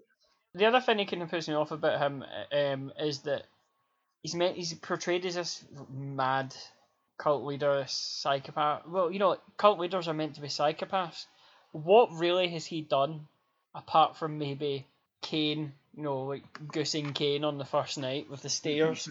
Hmm. What has he actually done that is really that bad? Yeah, that's that's the thing. Like you know, with regard to the um the supernatural elements, like I think if you want to have them, then that's fine. But like have them have them do something. Like you had Orton, um, you know, Orton basically no selling these projections. You've had in the past him like taking Kane away and like trying to use spooky shit to mess with the Undertaker, and everyone's like, no, I'm fine to be honest with you. It's like if this was the 90s, they uh, the early 90s, they would fully commit to the wacky shit. That's why Taker got over because all this Mm. stuff like the fucking blood and the Howard power and all this stuff, like they didn't half-assed it because they wanted to be sort of post-ironic, It's like oh, you know, we like we don't take this seriously either. You know, that's that's the Yeah. problem. If they really committed to it and actually portrayed him as a threat outside of he's in kayfabe good at wrestling, then that would be Mm. fine. And this match really Mm. it epitomised all of the faults um, about how Bray Wyatt has been presented over the years. Yeah, yeah, I, I, I agreed. I agree. I just thought it was, um, as I said, I, the, the, the and I guess the, the other issue I have with this as well is like, um, you don't necessarily need, I don't think, to have, um, you know, um, every match be, um, um, a, a kind of incredibly complicated, convoluted narrative um, in which there's a lot of twists and turns and, uh, and, and, you know huge amounts of near falls and things like that. But as you said again with the finish, George, um, it almost struck me um, with this that if I didn't know that Mania was such a tightly planned show, right, from from start to finish, I would al- almost have, um, have have thought they called an audible on this one, um, and thought this is no one's into this, um, just fucking take it home, uh, you know, um, because I mean I know that the whole the whole the whole thing the whole Orton thing is you know out of nowhere, uh, but um, it, it, even then it, it still felt kind of um, under, undercooked at that point, and and you know, you know and, I'm glad it was this short as well because I thought it was really really boring, uh, but well, that, yeah. that, that was another thing I liked about it is that it was short. They, I think they did kind of cut their losses. if we're going to talk realised- about if we're going to talk about short matches that are great and that are Well. actually how, and, and the way to actually do a short match, I think that might be the first time I've ever actually successfully segued. Um, awesome. Um, Yeah. No, it's- we yeah, have another match to, to talk about later. yeah. Well, Oh, mammy. Well, you, do you know what's next, Daniel? Do you know Yeah. what the next match is? Yeah, well, um, so um, let's let's get into it. Um, WWE um, Multiversal Championship on the line. Um, it is uh, Bill Goldberg defending against Brock Lesnar. Now, um, going into this match, um, I was so not high on the prospect of this. Now, fair enough. I thought that uh, Dave David. I know you absolutely loved their match from uh, last year because Yeah. it was it was and I, I get why you loved it and I loved it too because it like was this well. it was different it was wow the unbeatable Brock Lesnar this like semi mythical destroyer has not Dick Bear um a semi mythical destroyer has come back and and absolutely annihilate him you know where does Lesnar who thought he was invincible uh, go from here you know it, it was compelling stuff and then they came they came into the rumble Goldberg trucked him again you know brilliant but I had my doubts about um, because WWE seems to have this thing is that you know their big matches need to be a certain length, you know, to to really feel quote unquote epic. And I had such fear that Goldberg, who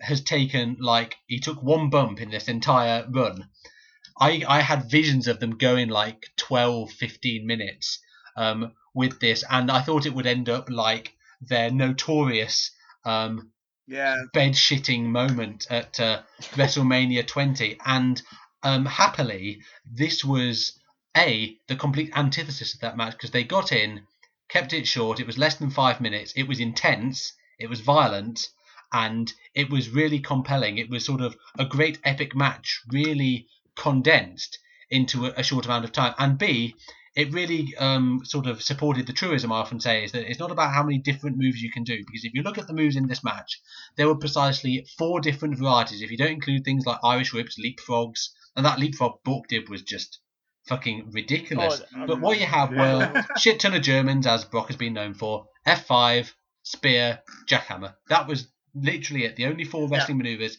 in this match, and this was absolutely wonderful. I enjoyed the fuck out of this. I, I would just like Yeah. to take this but in mo- this moment right to tell you that I'm completely fucking right all the time right because I would like to refer back to ICW Fear and Loathing. Do you remember me, you, and a lot of the maintainers met up in the pub? Yes. and it was the night of Survivor Series, and I was talking to Tanya about this, Yes. and I said at the time, I said, "No, Tanya, it's going to be great." She said, "No, it's going to be dog shit. It's, it's going to be absolute dog shit." No, I'm telling you, right? All they need to do is they're just going to go out. They're going to have a short match. They're going to beat the fuck out of each other. It's basically Goldberg Scott Steiner from Fall Brawl 2000. Do you remember that match? Uh, I've not Remember seen that- it, but that I've was heard this like un- really good things unbelievable about it. match. Yeah, yeah, Uh, yeah. yeah, they it's- just pulled out this unbelievable match from nowhere. it's So if great. they just do that and they have Lesnar do his thing and do this ma- build it around that match and just keep it short, it will be amazing. I promise you. And Tanya is like, no, I don't believe you. It's not. It's going to be dog shit, right? And to be fair, at that time, it was it was amazing, but it wasn't what I predicted. But they came through for me exactly. They just chucked each other about. They beat fuck out of each other. There was no no rest whatsoever, no, no wasted motion, no dead time. As I mentioned before with Triple H Rollins, the you know there was so much dead space with that. They they you know, meth- they were methodical There was no there was no methodicalness here. It was actually Goldberg is like, I can beat him if I just hit the spear, and if it doesn't work the first time, I'll do it a second time, and a third time, and a fourth time. And Brock Lesnar's like, I, if I just do the suplexes, I can get him. And if I don't, if it doesn't work the first time, I'll do it again and again and again and again. And it was actually just these two, these two people coming together with these kill shots and just smashing into each other and seeing who wins. In fact, I'm going to make a point of uh, putting in here. Trask from Wrestling with Words put up a fantastic article about this match and about how matches don't need to be long. Uh, it's on the Wrestling with Words website. It's put up today.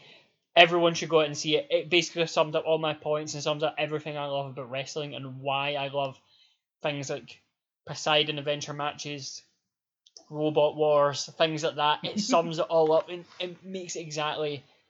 It, it, it, show, it shows exactly there and gives you a good insight into how I view wrestling. But it's a fantastic article and you really all should look out for it. But this match is fucking incredible. I have it number three on my match of the year list actually. You know what? There's an argument to be made for that. There's, um, I mean, you know, I, you know, I mean, I, I like Triple H Rollins, but like Roode Nakamura was five times as long and probably about one fifth as good. You know, it was um, this match was exactly. And I'm not saying like I'm not gonna if you're giving star ratings, you can go like oh five stars is the greatest thing I've ever seen. But like uh, Bayley versus Nia Jax at uh, Takeover 2015, where Nia Jax was very green and had literally only been wrestling a few months, this was the best match it could possibly have been. Yeah, there's only one thing that I I thought they could have done. If they had done this, I think it would have picked Okada Omega for me, genuinely, right? Where I wanted the, uh, Lesnar to go, uh, Goldberg to go for the spear and Lesnar catch him on the Kimura because I'd have lost my shit. Because it would have been the perfect position if they had done that.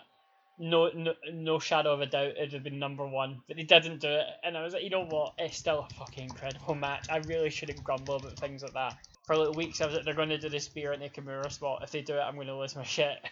but yeah, that this there there is this is an incredible match, and Yeah. it's like four and a half minutes long. It's it's outstanding. It's the best match by a million miles on this show for me. Nothing even comes near it. Yeah, like um, well, I, I've I've got no more to say about it really, but like uh, just I mean, I guess like the match itself, our analysis is like, yeah, get in, get out. It did exactly what it needed to do. It's it's the SAS of Hmm. uh, of um of wrestling matches without any of the weird ethical imperatives. Um, Dan Daniel, what would uh, like I, I I guess you like you liked it sort of about the same amount we did. Yeah. Is that the impression? Yeah, I, I loved it. Um, I um, I have to be honest though. Um, I actually originally, on my first watch of, of Mania, um, I was done by this point. Um, emotionally, um, chemically, um, like uh, psychologically, um, you know, a, a tiredness level. I was just done in. So I just had to. I turned around uh, um, to Gary and I said, "I'm really sorry, but um, I'm gonna have to. Um, I'm gonna have to go for a little sleep." uh, now, thing is though, is that I'd actually um, is that both of us uh, didn't realize um, that the the card actually had another um, another match on it, right? Oh. Um, so so I thought that the next matchup um, uh, after the the the the, the, the Orton um, Wyatt match was uh, was going to be the, the SmackDown uh, uh, women's match. Okay, um, so I thought I'll go for a tactical nap, right? And Oh, Gary, I, I, just I just left Gary in the front room, um, and I thought he was going to carry on watching it. Um, but he thought the same thing, even though we'd not discussed this with each other. We just we, we both thought this. So he had a little tactical nap as well. And then we woke up, um, and because I, I I overheard um, uh, just to preempt what we're going to be. I'm sure no one's going to be bothered about spoilers, but uh, I I woke up because I heard Naomi's music. Um, and obviously, uh, me hearing Naomi's music is very much like um, in the um, in the old days when the vagabonds used to hang out in the woods uh, to escape the um, the, the gentry, and um, the call would go up on, on a big horn um, if the sheriff's men were in the forest, um, and everyone would prick up their ears and oh my goodness. So when I hear Naomi's music, I need to be in there because I, you know, I, I, I need, I, I got to see my bay. Um, and um, but I, I, I, I- kind of um, ran in, and, and then the next match on was the main event. And me and Gary thought, oh, well, it must be Lesnar versus Goldberg that's the main event. Then that's a that's a brave fucking choice. And then obviously the next match finished, and we, and we were like, oh, bugger. Oh, you poor bastards. Oh. I know, I know, right? Uh, yeah, knowing my luck, I'll probably miss you. I'll probably miss you on that Champion Most exciting about. Um, but um, it was just an absolute nightmare. So yeah, I had to watch this the next day, um, and I knew it was probably going to be short, uh, just because um, I, I- I hadn't been asleep that long, uh, and um, I kind of thought that it was going to go a completely different way. Um, I thought what the, what they might have done and I'm glad they didn't do this. I thought they might have literally had um ha- ha- had Brock just I mean destroy Goldberg from the opening bell. I thought there might even be um you know um, um some kind of quite controversial spots with them that were quite violent things like that. I thought they might use this to do their what now seems to be annual attempt to um to to to let make people forget that Brock has actually lost a few matches um and maybe try and get him over again as this big huge enormous monster and have him just wipe out um, the part-time guy. Okay, as almost like I suppose he's part-time now as well. But you know what I mean. I thought that was how it was going to go, and I like the fact that it was this just like balls to the wall drama in which um, you know both guys threw their their their biggest um, their, their, their biggest um, sort of things in their arsenal at each other. Um, and it was so compact, uh, and it was great because if you actually look at now their their their latest trilogy of matches, um, I think if you add them all up, probably they're nowhere near as long as the as the famous um, as the famous um, dog shit match that they had at a previous Mania. Um, but it's just all been completely thrilling. Like um, every single one they've had has been completely thrilling, and I actually think that. I need. I think we should give a shout out to Goldberg as well because I don't want to talk too much about the um the the the, the post Mania crowd because that's a different a different subject and I'll just be at it for ages. But I don't know if you guys saw the um the video that was taken after uh, the Mania after Raw Yeah. finished Yeah. um, when Mm. when Goldberg came out and did his and, and did his speech. Um, and I think that um, if you take that speech in conjunction with um, the three matches that they've had, um, I think that it's actually been it's, it's been as good a return as it possibly could have been for Goldberg. without a shadow of a doubt. I- I- There's I- no way could have been any better. you know, yeah, it's just, and that was just the, that, that that that that speech after Raw, um, in which he managed to make a bunch of, you know, the very, very, very worst, um, kind of shithead smarks, uh, feel not only a little bit guilty, um, for how much they fucking ruined the show for everyone else, but also had the balls to actually go out there. And you could tell this was a guy who knew this was the last thing he was probably going to say for at least a very long while um, to these people. Um, and he went out there and he managed to get their attention because he was honest with them and he said, "Look, I know you haven't been doing this for the most of the night, but I want you to listen to me now." You know, and that took balls as well. I thought, um, and I just think that it's been as well executed as it possibly could have been. And you know, I don't want uh, the I don't want the enormous 15, 20 long minute match between them. I don't want that to ever happen. To be honest, I don't need it to. No. It's been a perfect little run of matches for me. Um, everything I like about uh, about wrestling, to be honest, like um, just yeah, really good. Really The one, the one thing I wanted to mention as well is that um, Edge and Christian made a podcast. Like they did one uh, last week, and they had Goldberg on as their first guest. Hmm. And Goldberg basically went into his training regime and basically what's happened. Um, you know, in terms of like his return, and he's basically explained how difficult it was because Goldberg now is around about two three five. Mm. So he's five pounds over the cruiserweight limit in WCW. That's what his normal weight is. Yeah, yeah. And he said, like, I had the choice, I, I- and he was in incredible car- cardiological shape. He could go for ages, and obviously, like, he does like kickboxing and things like that. He was in like proper, like, really incredible fit shape. And then he, he kind of, he was like, I need to make the choice. I can either go in as, you know, um, you know, Juventud Goldberg and, you know, look like, you know, um, like more, more meat in a butcher's pencil and I can be all fit and run about and go for like 15, 20 minutes, or I can give them the look. Because he's like 49 now. Mm. And he was like, I need to give him the look. I can't turn up looking like some sort of malnourished waif. Like, I need to get, they, they want to see the Goldberg from like 1998 who beat Hogan Yeah. and things like that. So he went into, like, he went into his training regime about how hard it is. Like, it's, it's actual torture for him. Like, it's an absolute nightmare. And basically, he's bulked up to this massive weight, which is way over what he usually does and he's lost all his cardio. He cannot do anything. Like, and he pu- publicly admitted this is Mm. I had to trade my cardio for the size, and I can't do anything. And I was really worried that yeah, he was going to, especially when he said that he's going to get gassed and it's going to be, um, you know, a nightmare. For one of a very rare situation where WWE actually looked at somebody's downside and worked around it Yes. and worked on their positives. They accentuated the positives and got rid of the negatives. And bravo for them to just go, no, five minutes. There we go. It, he's not going to get gassed out. They'll give him this big match because you know they'll they'll go, you know, hell for leather with it. It, it, Yeah, it was perfect and it worked for everyone. Brock Lesnar looked like a monster. Goldberg didn't, you know, look at a burst couch at the end, and we get an amazing match out of it.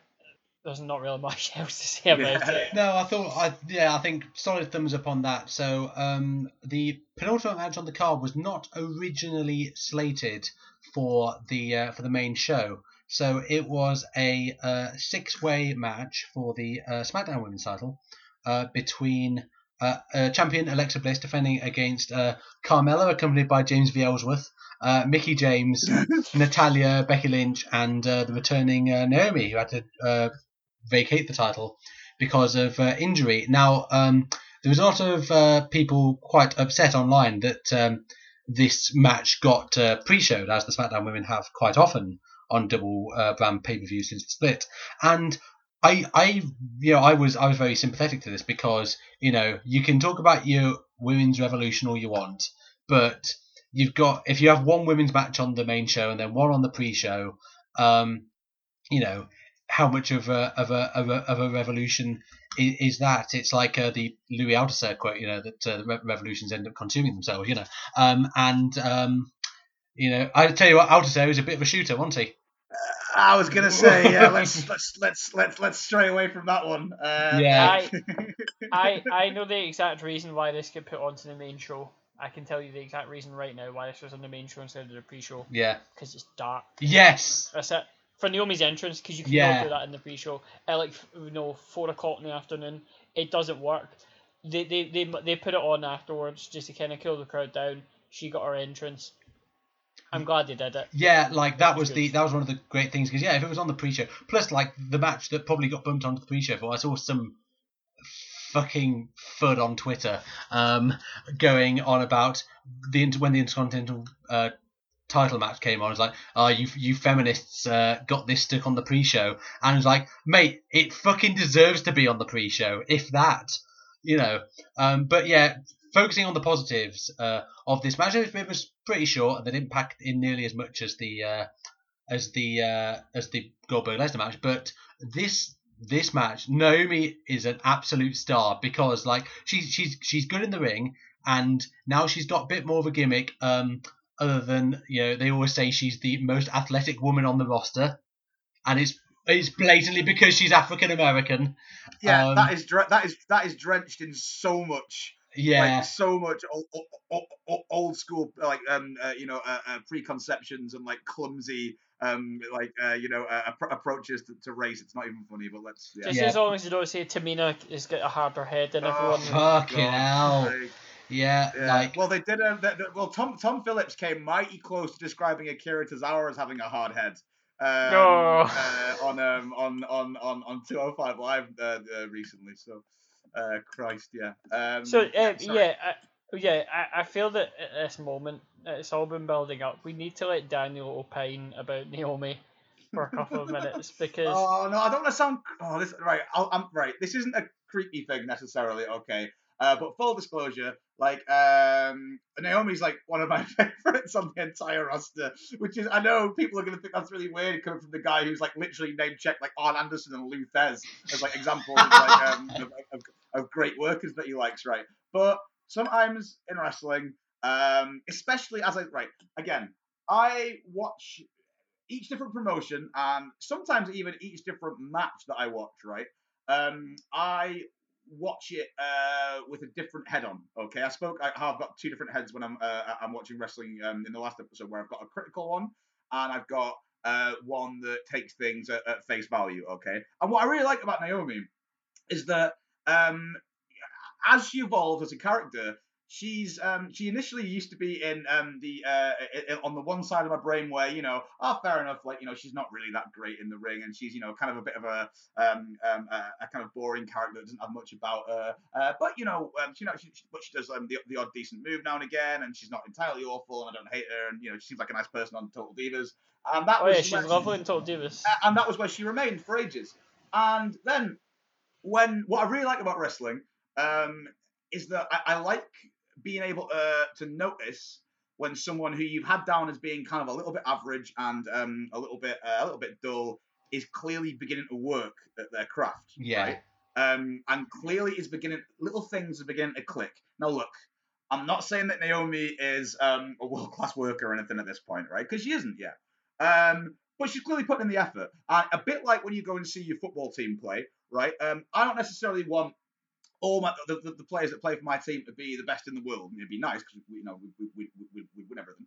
But um, I'm sorry, that's just quite funny coming from a City fan. no, I know, I know, I know, I know. But it, but it's but it, but it is true because um, what what all football fans, no matter what team they support, can identify with is um is that if you've got a guy who's got bags of talent, right, um, playing for your team, but he isn't pulling his weight, um, and he's getting paid a shitload of money, especially when he support my team, who's fucking you know doping football anyway, um, who who gets paid an awful lot of money to actually seemingly not put in much effort.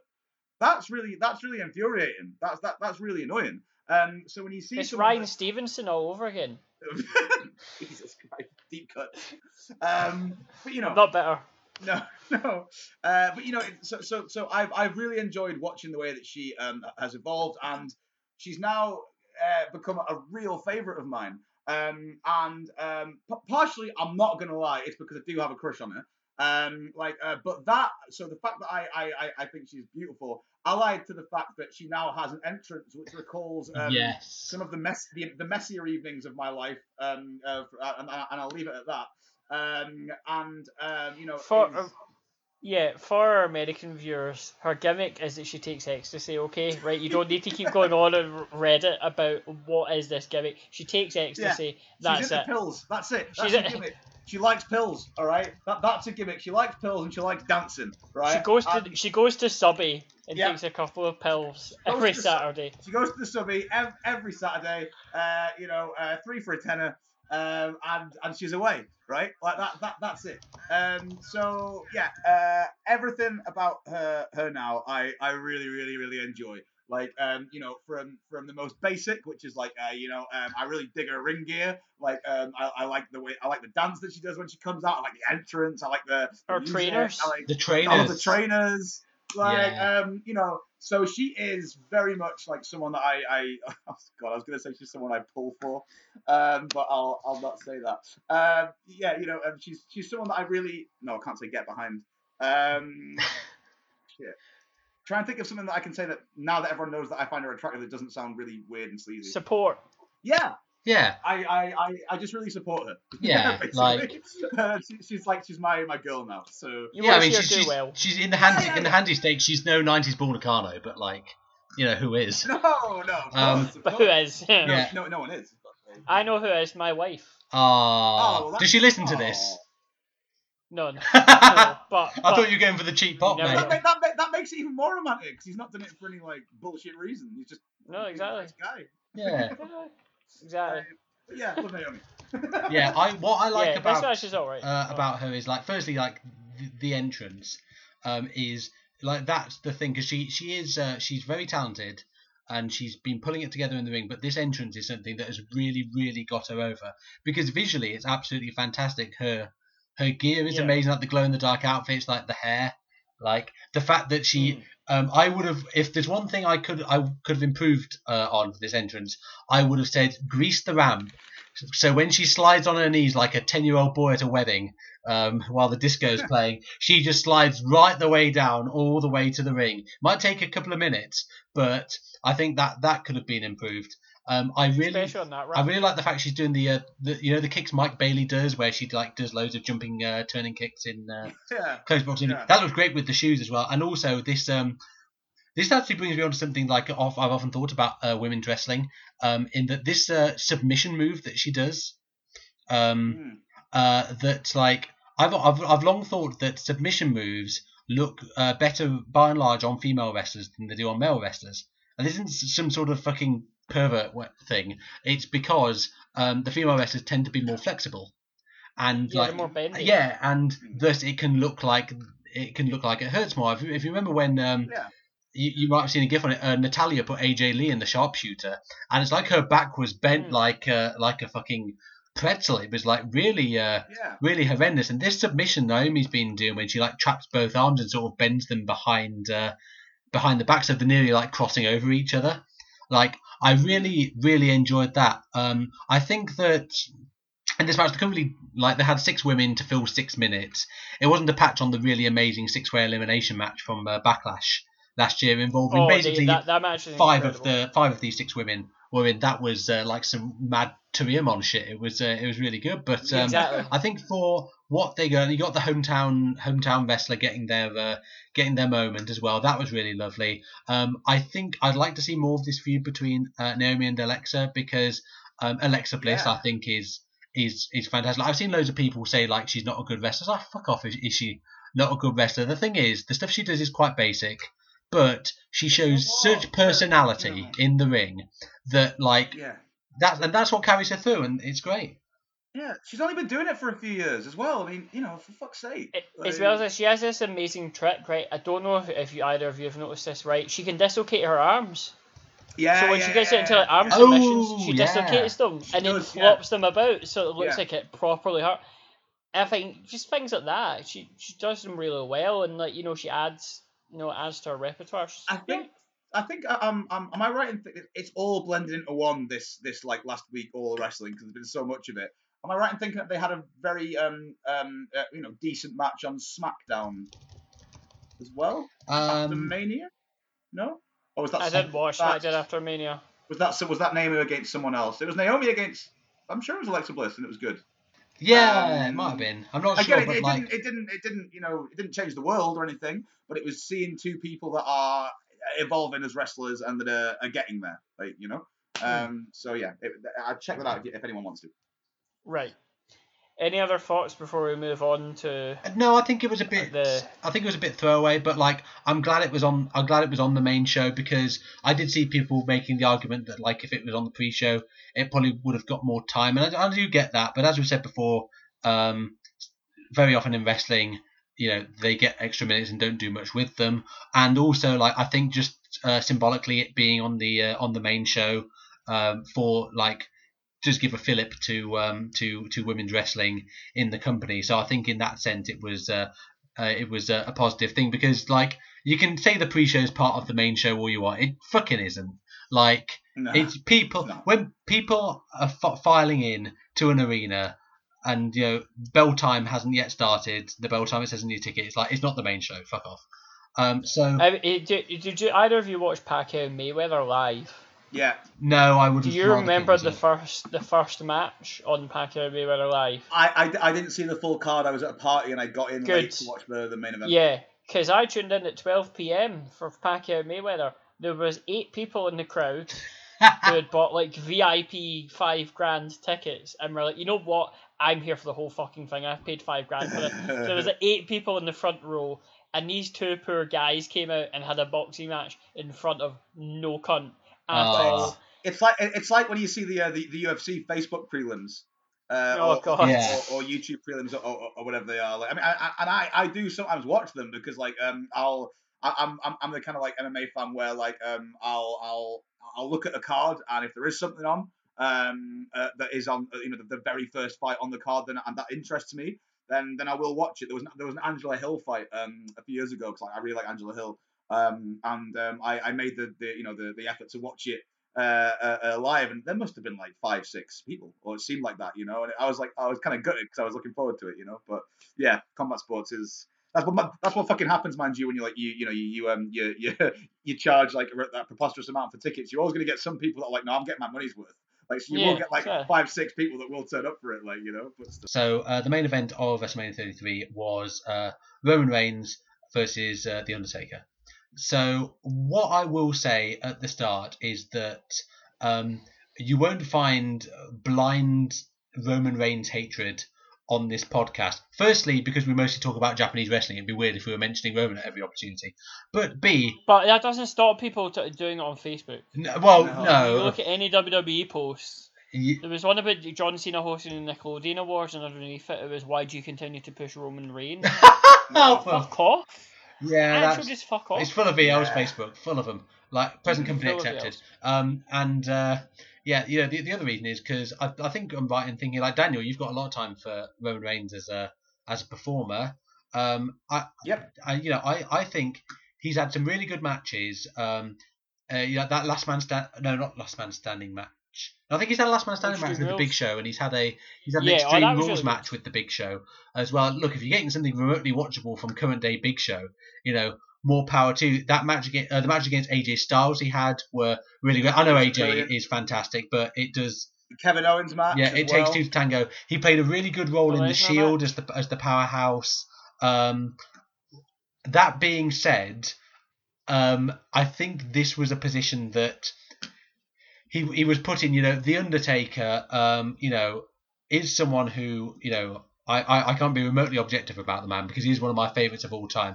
And up until a few years ago, you could guarantee that whatever shape Taker was going to be in uh, during the year, he would turn up at Mania and he would look like the Undertaker and he would perform like the Undertaker, and it was as if you know he was you know tw- 20 years younger, like God knows how, but he would pull it out for that one night a year and he'd be fucking sore 365 other days, but for one day he could pull it out, and then we had the the streak ended in a match where he got concussed and it wasn't very good, and uh, but then yeah he had that match with Bray Wyatt which was so-so, and his entrance was during the day, which was never good because it's unless you got a big fuck off vulture involved like uh, Mania Nine, and then but then he you know he had a bit of a things picked up a little bit when he, he had those two matches against Brock Lesnar at the non Mania pay per views, and I, I like both those matches a lot. Yeah, they, they, Yeah. they were pretty good. I like those. Yeah, and but then you know Shane McMahon going 30 minutes with a non-wrestler was not not perhaps the best uh, thing for him at this stage in his life, uh, and yeah, the blue the bloom was off the rose to a certain extent, and this match I think, you know. It tied well into the story that the Undertaker was past it and was like the last gunslinger and couldn't do it anymore because he shoot can't go anymore. Which, but I don't think that Reigns particularly helped matters. Would that be fair to say? I found this quite sad actually. to be honest, not not the sad way they wanted it to be, because I mean I mentioned this before. I've already told you what my 2015 match of the year was, but my 2014 match of the year was Undertaker Lesnar. Not because the match was any good. The match was pretty dog shit. But for the, the reaction it caused Yes. in me when the streak broke, so like, I, I was there. So that, that emotion, I couldn't really overlook that and kind of took that and I couldn't pick anything else as my match of the year because that was the match that caused that emotion.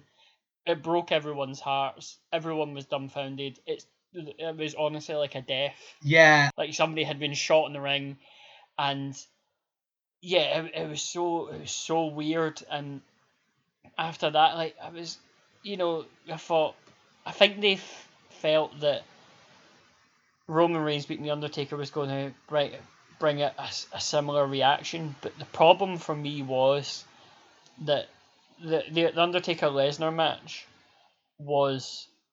I mean, Lesnar wasn't booked particularly well going into that. No, he wasn't. I'm, I distinctly remember people like the week or two before going Lesnar Lesnar's been booked to look like you know, an insignificance. He, he's been booked like shit. He, there, I don't believe that he would win this match. To the point where when the actual pin count happened, the guy next to me, he went, oh, there you go, it's a third F5. Undertaker will kick out at two. One, two. and then and I, I mean, I was so conflicted because obviously I just seen the street broken. I also wanted to push myself into a coma with laughter at this guy, at this smart sitting next to me who thought he was so cool yeah. you know, predicting a kick out and he got it so wrong. But like nobody expected that, but the second he eliminated him in the rumble, you you knew what was happening and I couldn't shake the fact that I knew what was happening here and it was so clear.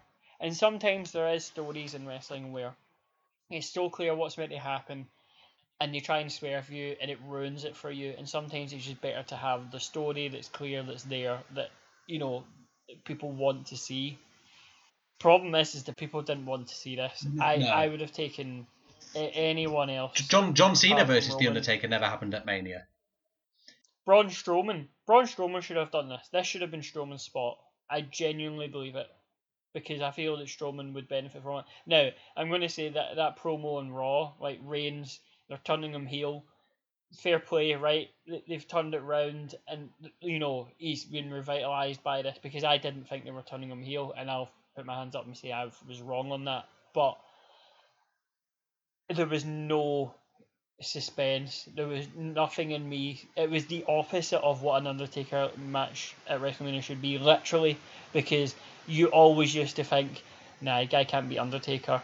It's just not happening. And now it's a case of, nah, Undertaker won't win. Like, there's no way, and you don't believe it. And even though like the street matches, there was always that moment where you bit and you thought it was going to happen. Like I think I mentioned in the first part that my wife always used to wake up during the street because I'd always bite and like shout out like, because of the, the near fall. It didn't happen in this one. I, I I knew it was coming. It was just an inevitability. And then the tombstone, I don't really care about botches ever. Like I, I don't notice them and they never affect me in a match. But it was so sad that tombstone when he tried to reverse it and it just didn't work and I was like, nah, I'm done. I, I just Yeah. Yeah, I mean, it's the, the, yeah. The thing is, like, and the, in this article we've got on the website, I did say that um, I because I was talking about like the first Undertaker I knew was uh, Booger Red.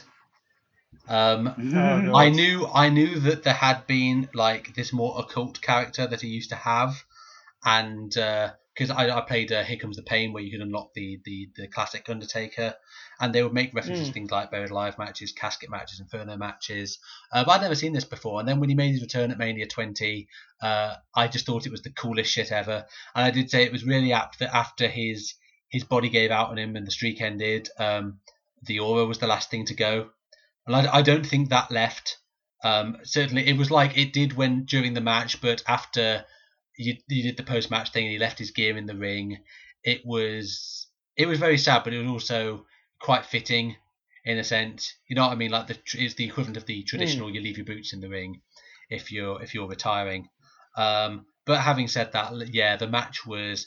I mean, the reason I say that I don't think Reigns helped is because I think Reigns is is I've I've just said before like Goldberg versus Lesnar was fantastic. They did four different types of move in that entire match. Um, but Reigns' moveset is quite limited, and um, it's also not helped by the fact he does a lovely uh, splash mountain. You know, the fucking like sit out crucifix bomb, the dynamite Kansai one, but Taker's not taking that bump. Like at, at his age. Yeah. That's not. But I, that, that that isn't Reigns. No, that's not that's not Reigns' fault. No, it's just he he was put in a difficult situation. He was. He was. Well, actually, one thing you mentioned with the Goldberg Lesnar match, I thought there was a really interesting parallel because he had a very similar story. I mentioned before with Goldberg and Lesnar, they both had their kill shots, and you knew that if they hit it, they would put them down, and if it didn't work, they would just do it again and do it again and do it again because you knew eventually it would happen. That that happened in this match, and to be fair, I'll give them credit. You know, I kind of I kind of enjoyed that story. I kind of under uh, uh, like enjoyed the, like the setup and then falling back down and things like that. That you know they, they did that quite well, but I, I knew it was coming, and there was no there was no amount of dressing, you know, no amount of smoke and mirrors. It was going to change the fact I, I, it was an inevitability and I was not emotionally invested in it because of that. And even afterwards, because I wasn't emotionally invested, it was like half five in the fucking morning. Yeah. I, I mean, we've all we've all theorized about the Undertaker's retirement and things like that in the past. It, it didn't really hit me like other people. I, I didn't really care. This this that that kind of leads into my like um my thoughts on this match right now. Um yeah, so as George says before, I am yeah, I'm I'm a fairly um uh sort of strident um supporter of, of Roman Reigns. Um I think that uh, the way in which um, he has been essentially singled out um, as a way for the kind of fans who I find um, to be increasingly detestable um, in wrestling to vent an opinion uh, that I think is fine to have and, and fine to vent in, uh, in, in, in, in, in, in, in, doses that are practical and don't ruin a show. Um, and I think that in years to come, he will be looked back on by anyone that's serious about uh, about looking at wrestling history and that wants to look at match footage and watch things week by week and look at performances um, and, things like that. I think he will be considered to be, if he carries on at this rate, uh, to be um, a very, very fine wrestler indeed. And I will say as well that um, I think that if this was a guy who went into the ring um, and had um, a series of terrible matches with uh, with people, um, that I would find it easier to get behind what I view as the kind of almost unthinking um, and parroted um, uh, uh, uh, kind of mentality that comes with um, the, the the mass dislike um, or the mass pillorying of, of him. Okay, um, but I actually think that um, this is a guy who, at this point in his young career, has already had the greatest WrestleMania main event of all time. Um, I rewatched the um, the Lesnar um, uh, Reigns match the other day. I don't think there's a WrestleMania main event to touch that um, in terms of quality. Um, the AJ Styles match you mentioned before, the Kevin Owens match uh, we mentioned before as well. Every single um, great match that you had in that huge, ridiculous run where the Shield were having great three mans every night um, on Raw. Um, the, uh, the, uh, uh, the the the recent match against Samoa Joe against Bra- Braun Strowman, the great forgotten match against Daniel Bryan. Okay, um, this guy knows how to work. He's a great wrestler. Um, now, that is kind of separate, I suppose, to the uh, the the the way in which he's booked, and that's what most people get angry about. I think most people now, uh, other than a very small minority of just utter like you know troglodytes, um, Yeah. basically acknowledge that this guy knows how to work a great match. And so this this comes down to, I suppose, um, like like like like David just said, whether or not you had the emotional investment in the match, firstly, and then secondly about the execution. Okay, so I didn't really have the emotional investment in the match, and it's it's for this simple reason. Um, I feel like the Undertaker. Uh, I, I actually don't think the Undertaker's streak should have been broken.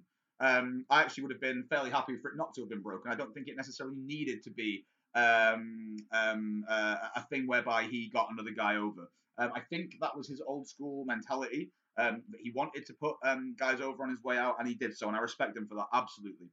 And that's his prerogative. He's been wrestling for a long time. He's putting a lot of work for that company. Okay.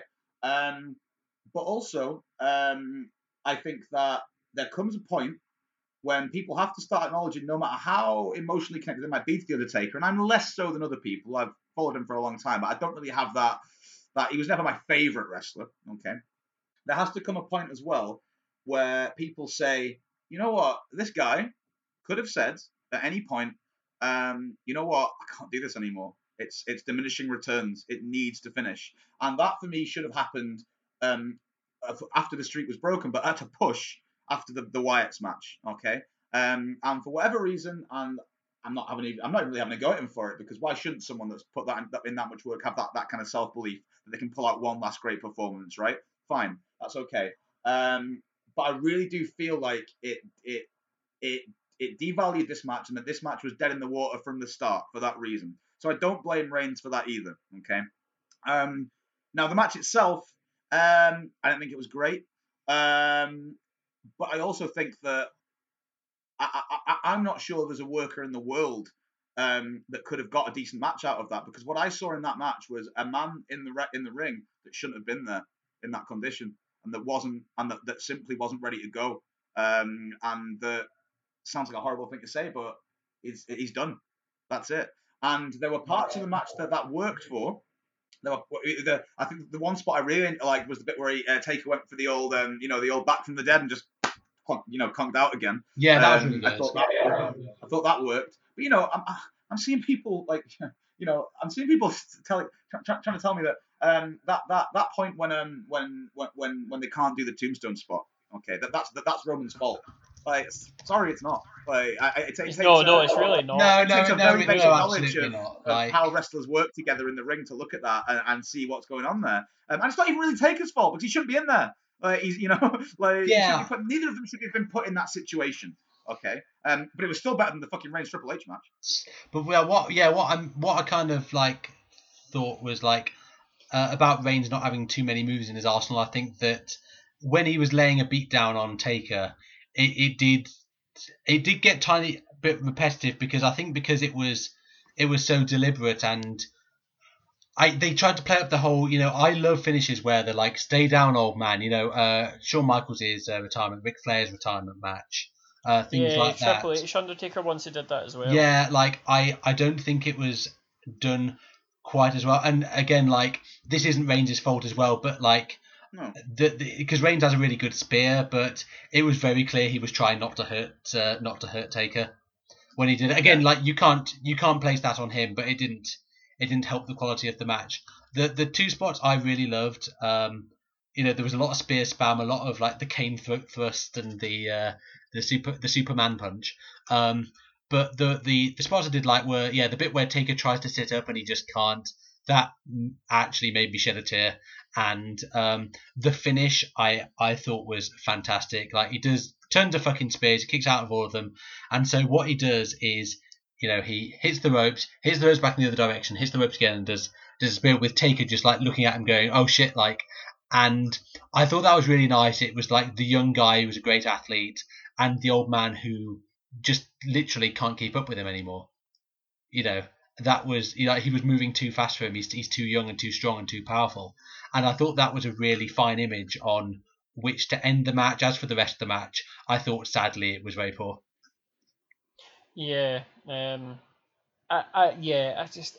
I mean, I, I, I didn't give this match any anything to, from the start. I just. I think it- it's been a bit more of a personal thing for me as well because Reigns in the last year, like my, my favorite guy for so long was Rusev, and then they built him up and he got really well and he had the US title again, and then Roman done, cut down, and then I was like, right, you know what? I've got a new guy, Braun Strowman. I love Braun Strowman.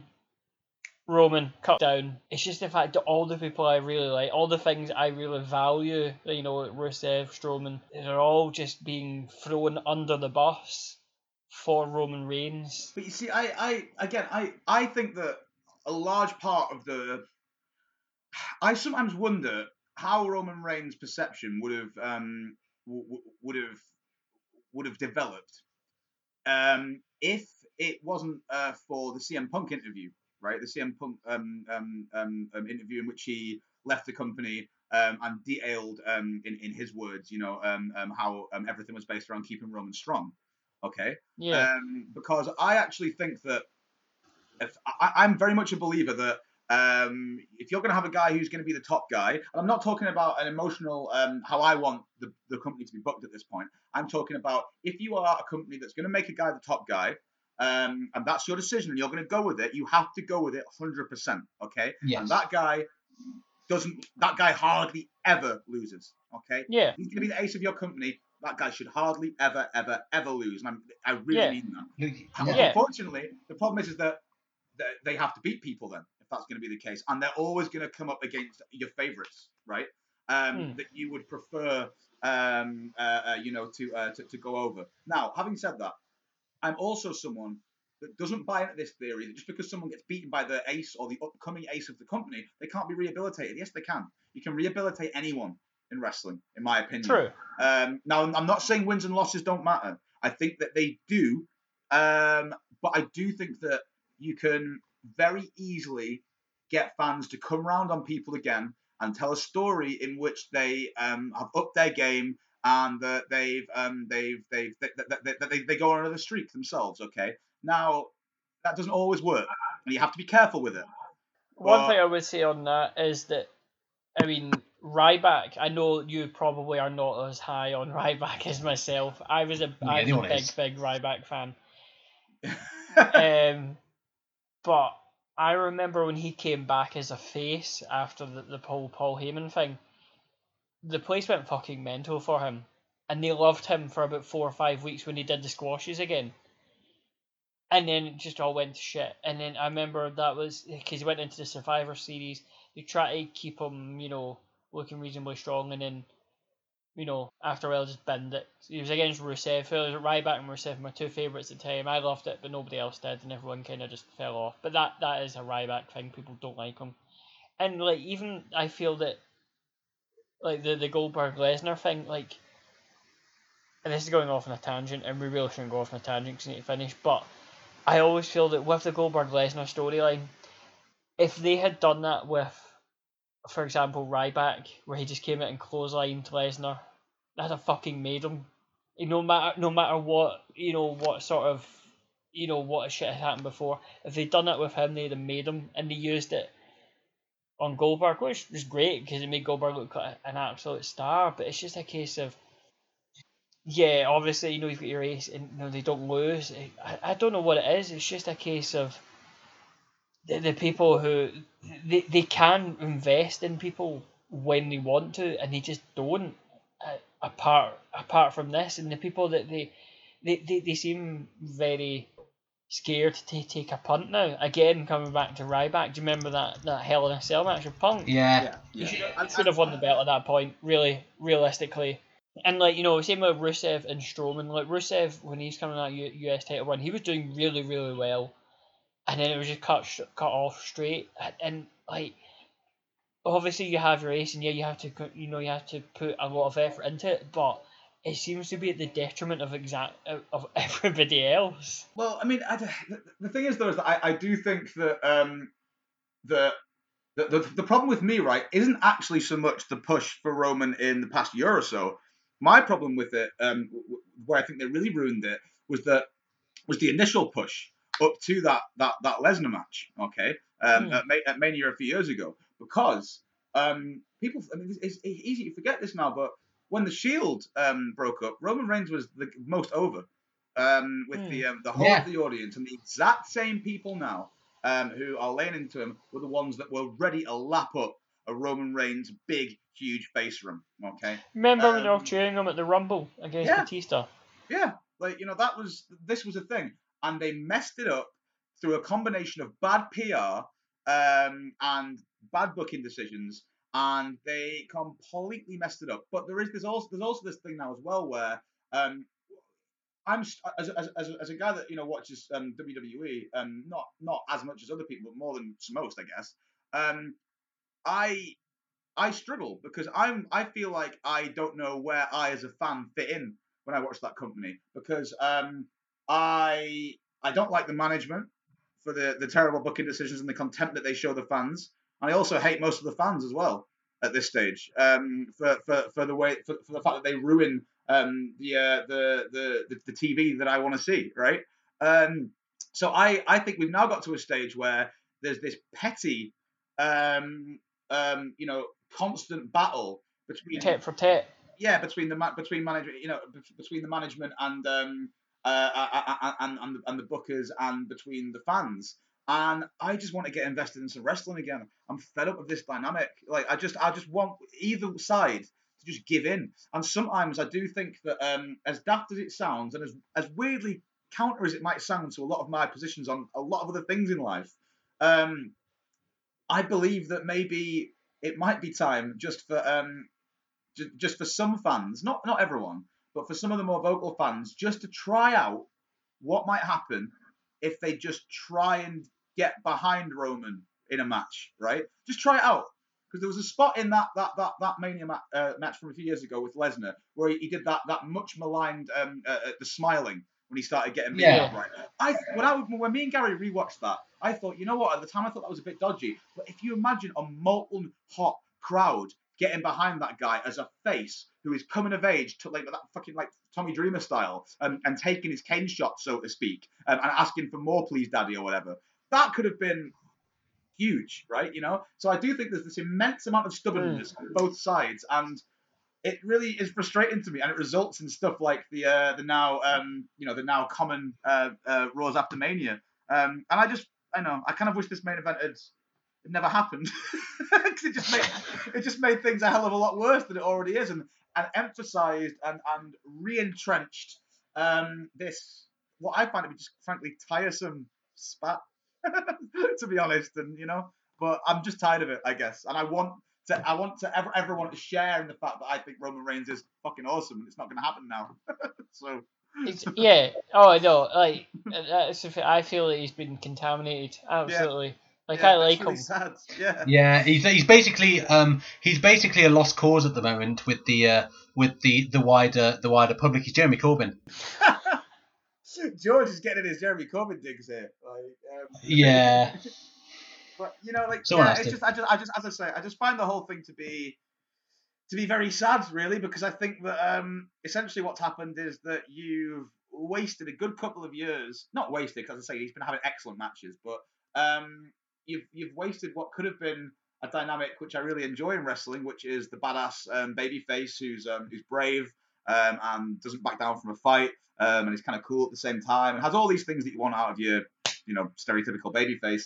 Um, and the dynamic's just been been messed up, like, um, and it's it's annoying because I think it could have been really good, and it's led to this, like, this, this kind of stuff is why like this is why we cover Puroresu because like it ends with us just having existential crises. yeah, when we, when we talk about much, yeah. when we talk about WWE, it always comes up, it comes back to some really fucking stressful dynamic between what certain Yeah. people want the show to be and what certain people and what the show actually is. And the the, the Yeah. fact of the matter is that it's because it is the biggest show in town in terms of wrestling. It plays to so many constituencies that you can't satisfy them all. With, with the product No. that you're producing, they're having a damn good go of it, signing all the fucking indie talent under the sun. But at the end of the day, the main roster product um, you know, the, the the problem is that like the casual viewers aren't watching so much anymore, and they're left with the hardcore fans.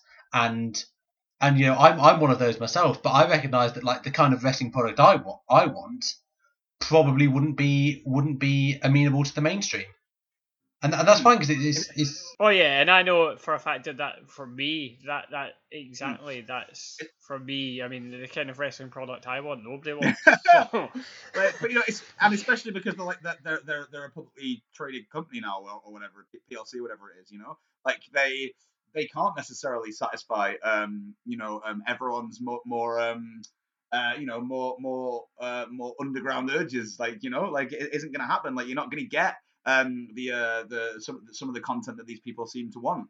Um, and you know, I also have this other big problem as well with um with uh, people, you know, um, giving it the big one to Reigns.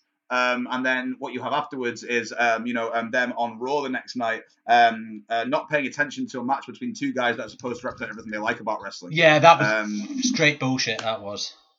So that, that I'll, I'll, Yeah. I'll, I'll, I'll leave it there for my opinions because then we'll get into, as I say, the, the post Raw crowds. And. Yeah, so I mean, so just to wrap it up, um, if you were to give a star rating out of six to this, uh, no, we're not, we're not going to do that.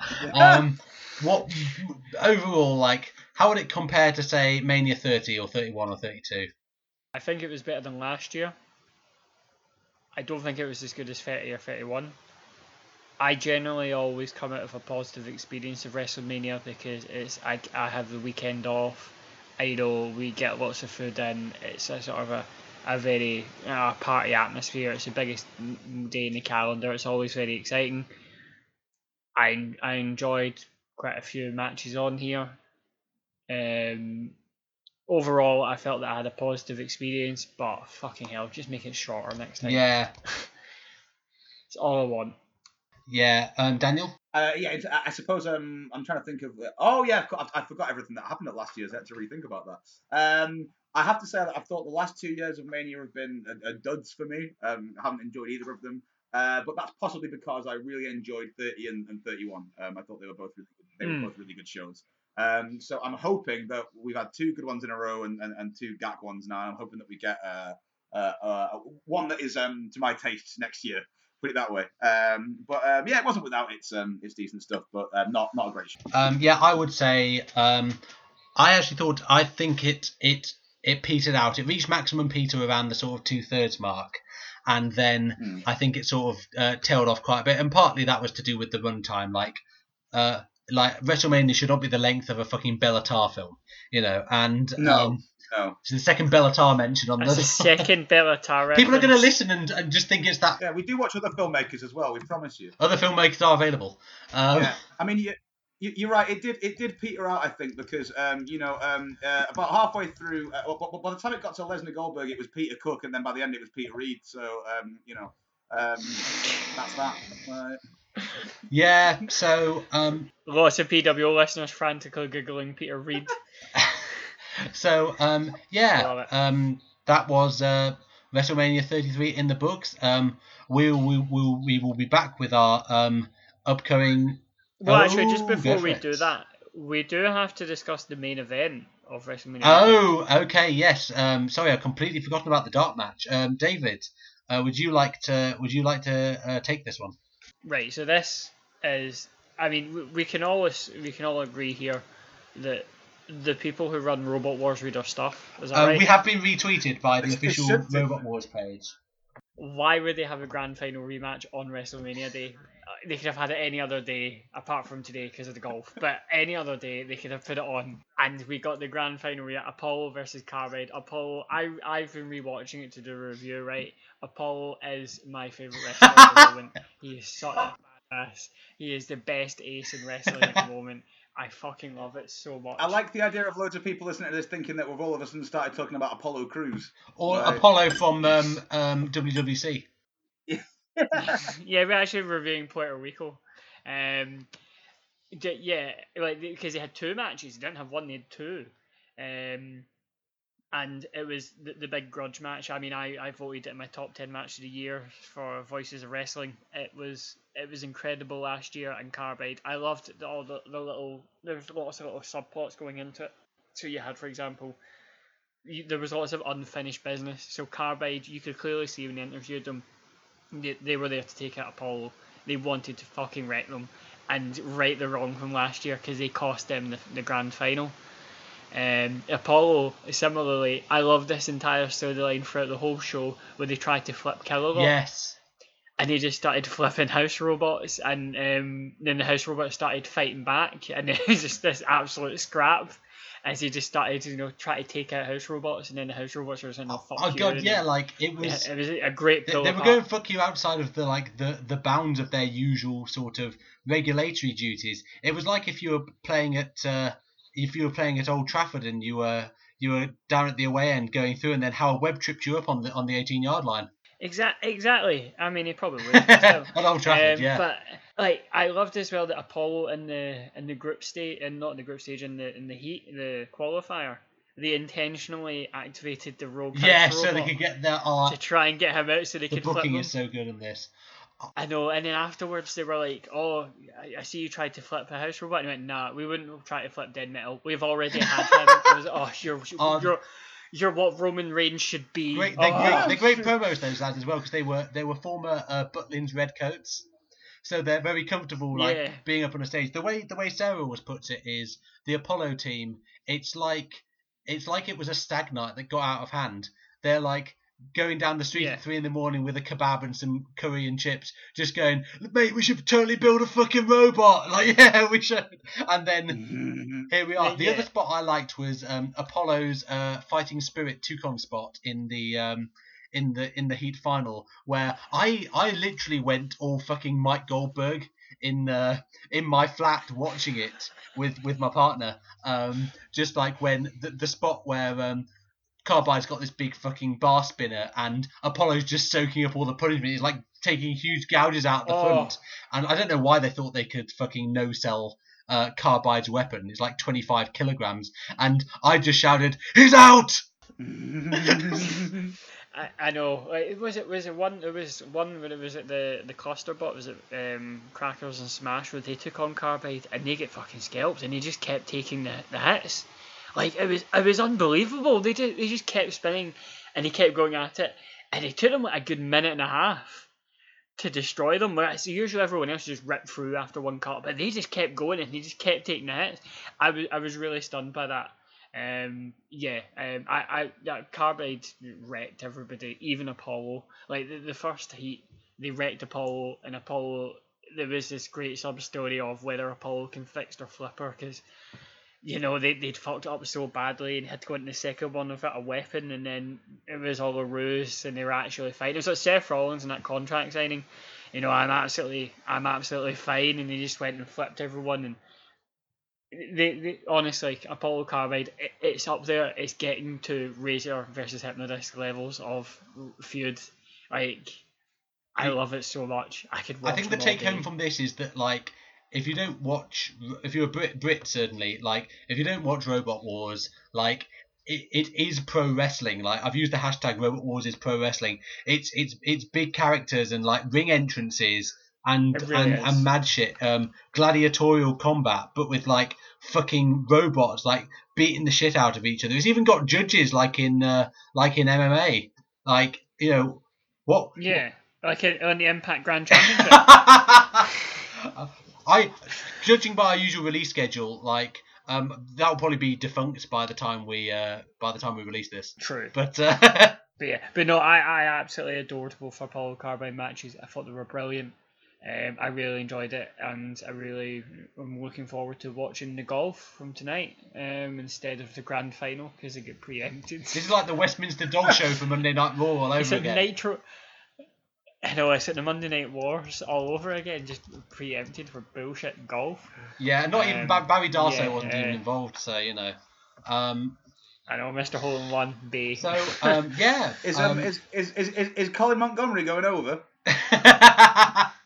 You do- Don't you know he's he's a he's a Hall of Famer? He won the European Tour Order of Merit like seven years in a row. my- that is the real streak. I, I, I have about as much um, info about uh, about um, uh, golf and Colin Mon- Montgomerie as I do about um, the the Robot Wars episodes I've not seen yet. I'm going to say Daniel's been conspicuously Alright. quiet during this, but you know what? He's he's he's he's poured his heart out about Roman Reigns. He needs a rest. yeah, yeah, yeah. I've, I've, well, I, I- I know it's, uh, it's you know I'm a very emotional man. Uh, like uh, I you know, genuinely thought you'd froze at one point well, because well, you were just. the only thing that's frozen is my is my cold dead heart at this stage. Right. Anyway, we should we should we should probably go because I have actually ignored my wife for two hours. I'm hours. not eating. She's been, she's been she's been sitting Uh, in the well, living room. tell, tell a hyper For mode. two And so before we go, I'd like to plug our shit once again. So uh, we are on Twitter at Puro Podcast, uh, Facebook, the Puro Puro Podcast, SoundCloud, the Puro Puro Podcast. We are fucking kings of imagination when it comes to naming our stuff. We're also Yeah. on the uh, Pro Wrestling Only Place to Be Nation network. We get far more listens on that than we do our actual SoundCloud. So although they they, they don't put our my hilarious uh, accompanying images such as uh, the picture of Salman Rushdie that I used for episode three. I need I need Yeah, to that- have I need to have words. Yeah, everyone knows everyone knows who that is in relation to wrestling. And uh, also, um, you can find our stuff such as Robot Wars reviews, our article on The Undertaker, um, numerous think pieces and reviews and what have you. Um, I'm going to get back on the wagon with my Mitsuharu Misawa retrospective um, at I maintain the double foot stomp is silly.com. Very catchy. And uh, so, uh, uh, yeah, goodbye from me, goodbye from my colleagues, Bye. and adios. That was WrestleMania. Cheers, lads. Give me the green light. Fuck off. Uh, there you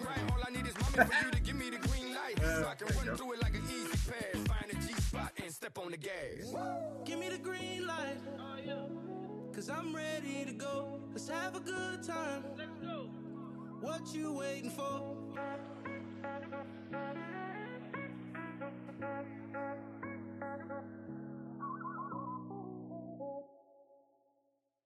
Oh goodness me. So yeah, move on? So uh, yeah. oh, next- actually, before we move Yeah, on, go on. Let's um, move on before we get sued by a counterfactual historian. Yeah, Like- before we move on, actually, I just want to Sorry, mention at this point. Um, my uh, you my shit wife might come in to do some shit laundry at some point within the next As a- about as twenty a- minutes. As, as, as, as opposed to his kayfabe wife. yes, exactly. We don't talk about her, but still. Well, Um, that's yeah, just gonna be like all those kayfabe girlfriends and boyfriends I've got. I know, but um, yeah. So No, that's that's I fine. mean- we'll say hi.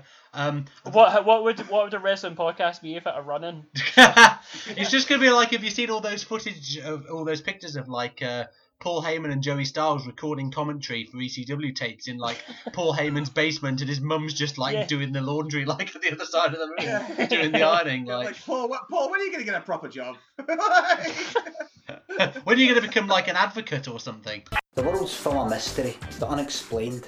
But I like to think that I've got an ability to work out what's really going on, to take a peek behind the curtain, like in a Wizard of Oz, and show you, you know, like, hey, hey, look, look, it's been him the whole time, you know, that kind of thing. But something's come up that I just kind of get my head around, and that's, um, that's, um, Pitbull.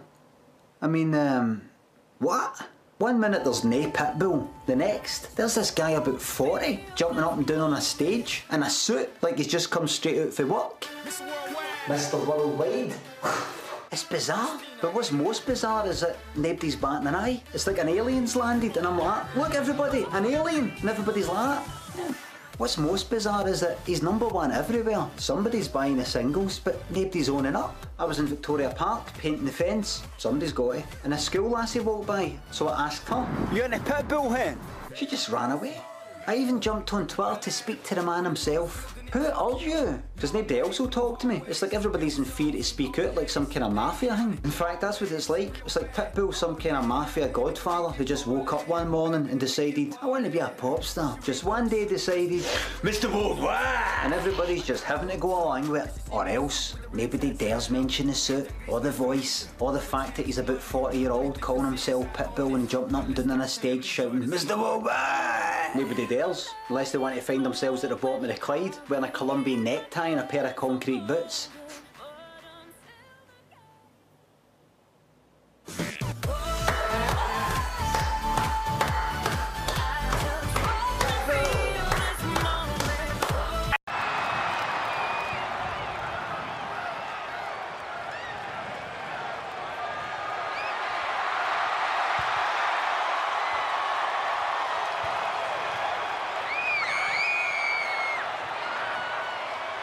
I have been waiting so long to ask you this.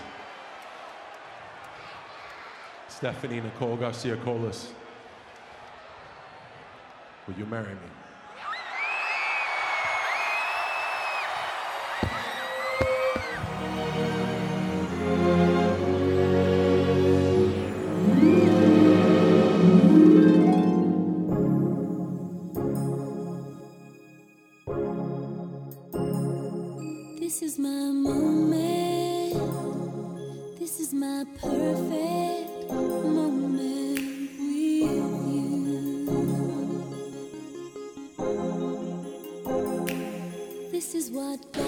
Two buns for 850. Say yours are worth a lot more.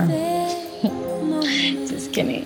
So they're not worth a lot more? No, I mean they are worth a lot more, but that was a dumb joke. I loved it. Cheers.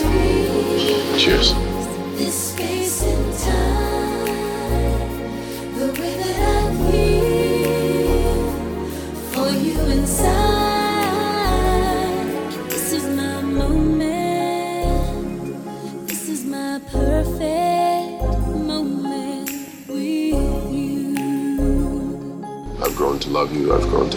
Part of my life, and I love it.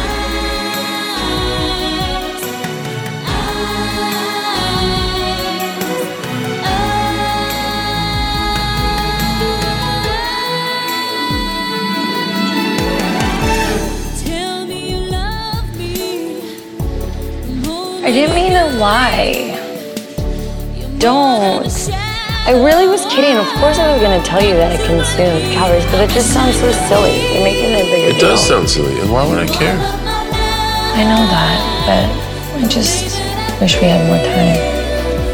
I'm pretty aggressive when it comes to wanting to get healthy. Yeah. And when something happens, there's, there's no other way to say this. I just put everything else to the back. And my one thing is getting healthy. Yeah, but that's not fair to me. It's not fair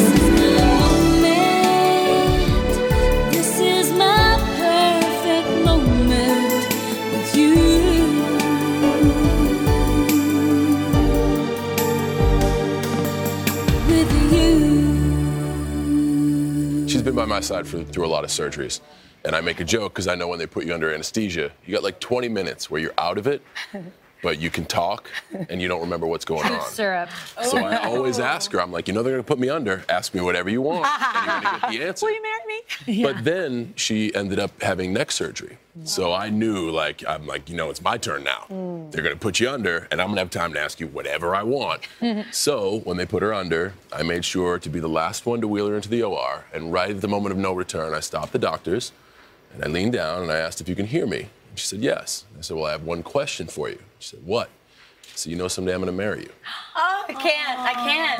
Mm, too much. said, Do yeah. you remember that moment? much, Or were you out of it? So No, you don't so remember for, that. for a year and a half. At all. She- And Year she and a half always ago. brings up, like, when are you going to tell me what we talked about? And I just kept saying, Yeah. when the time is right. Oh, I remember the Cornell.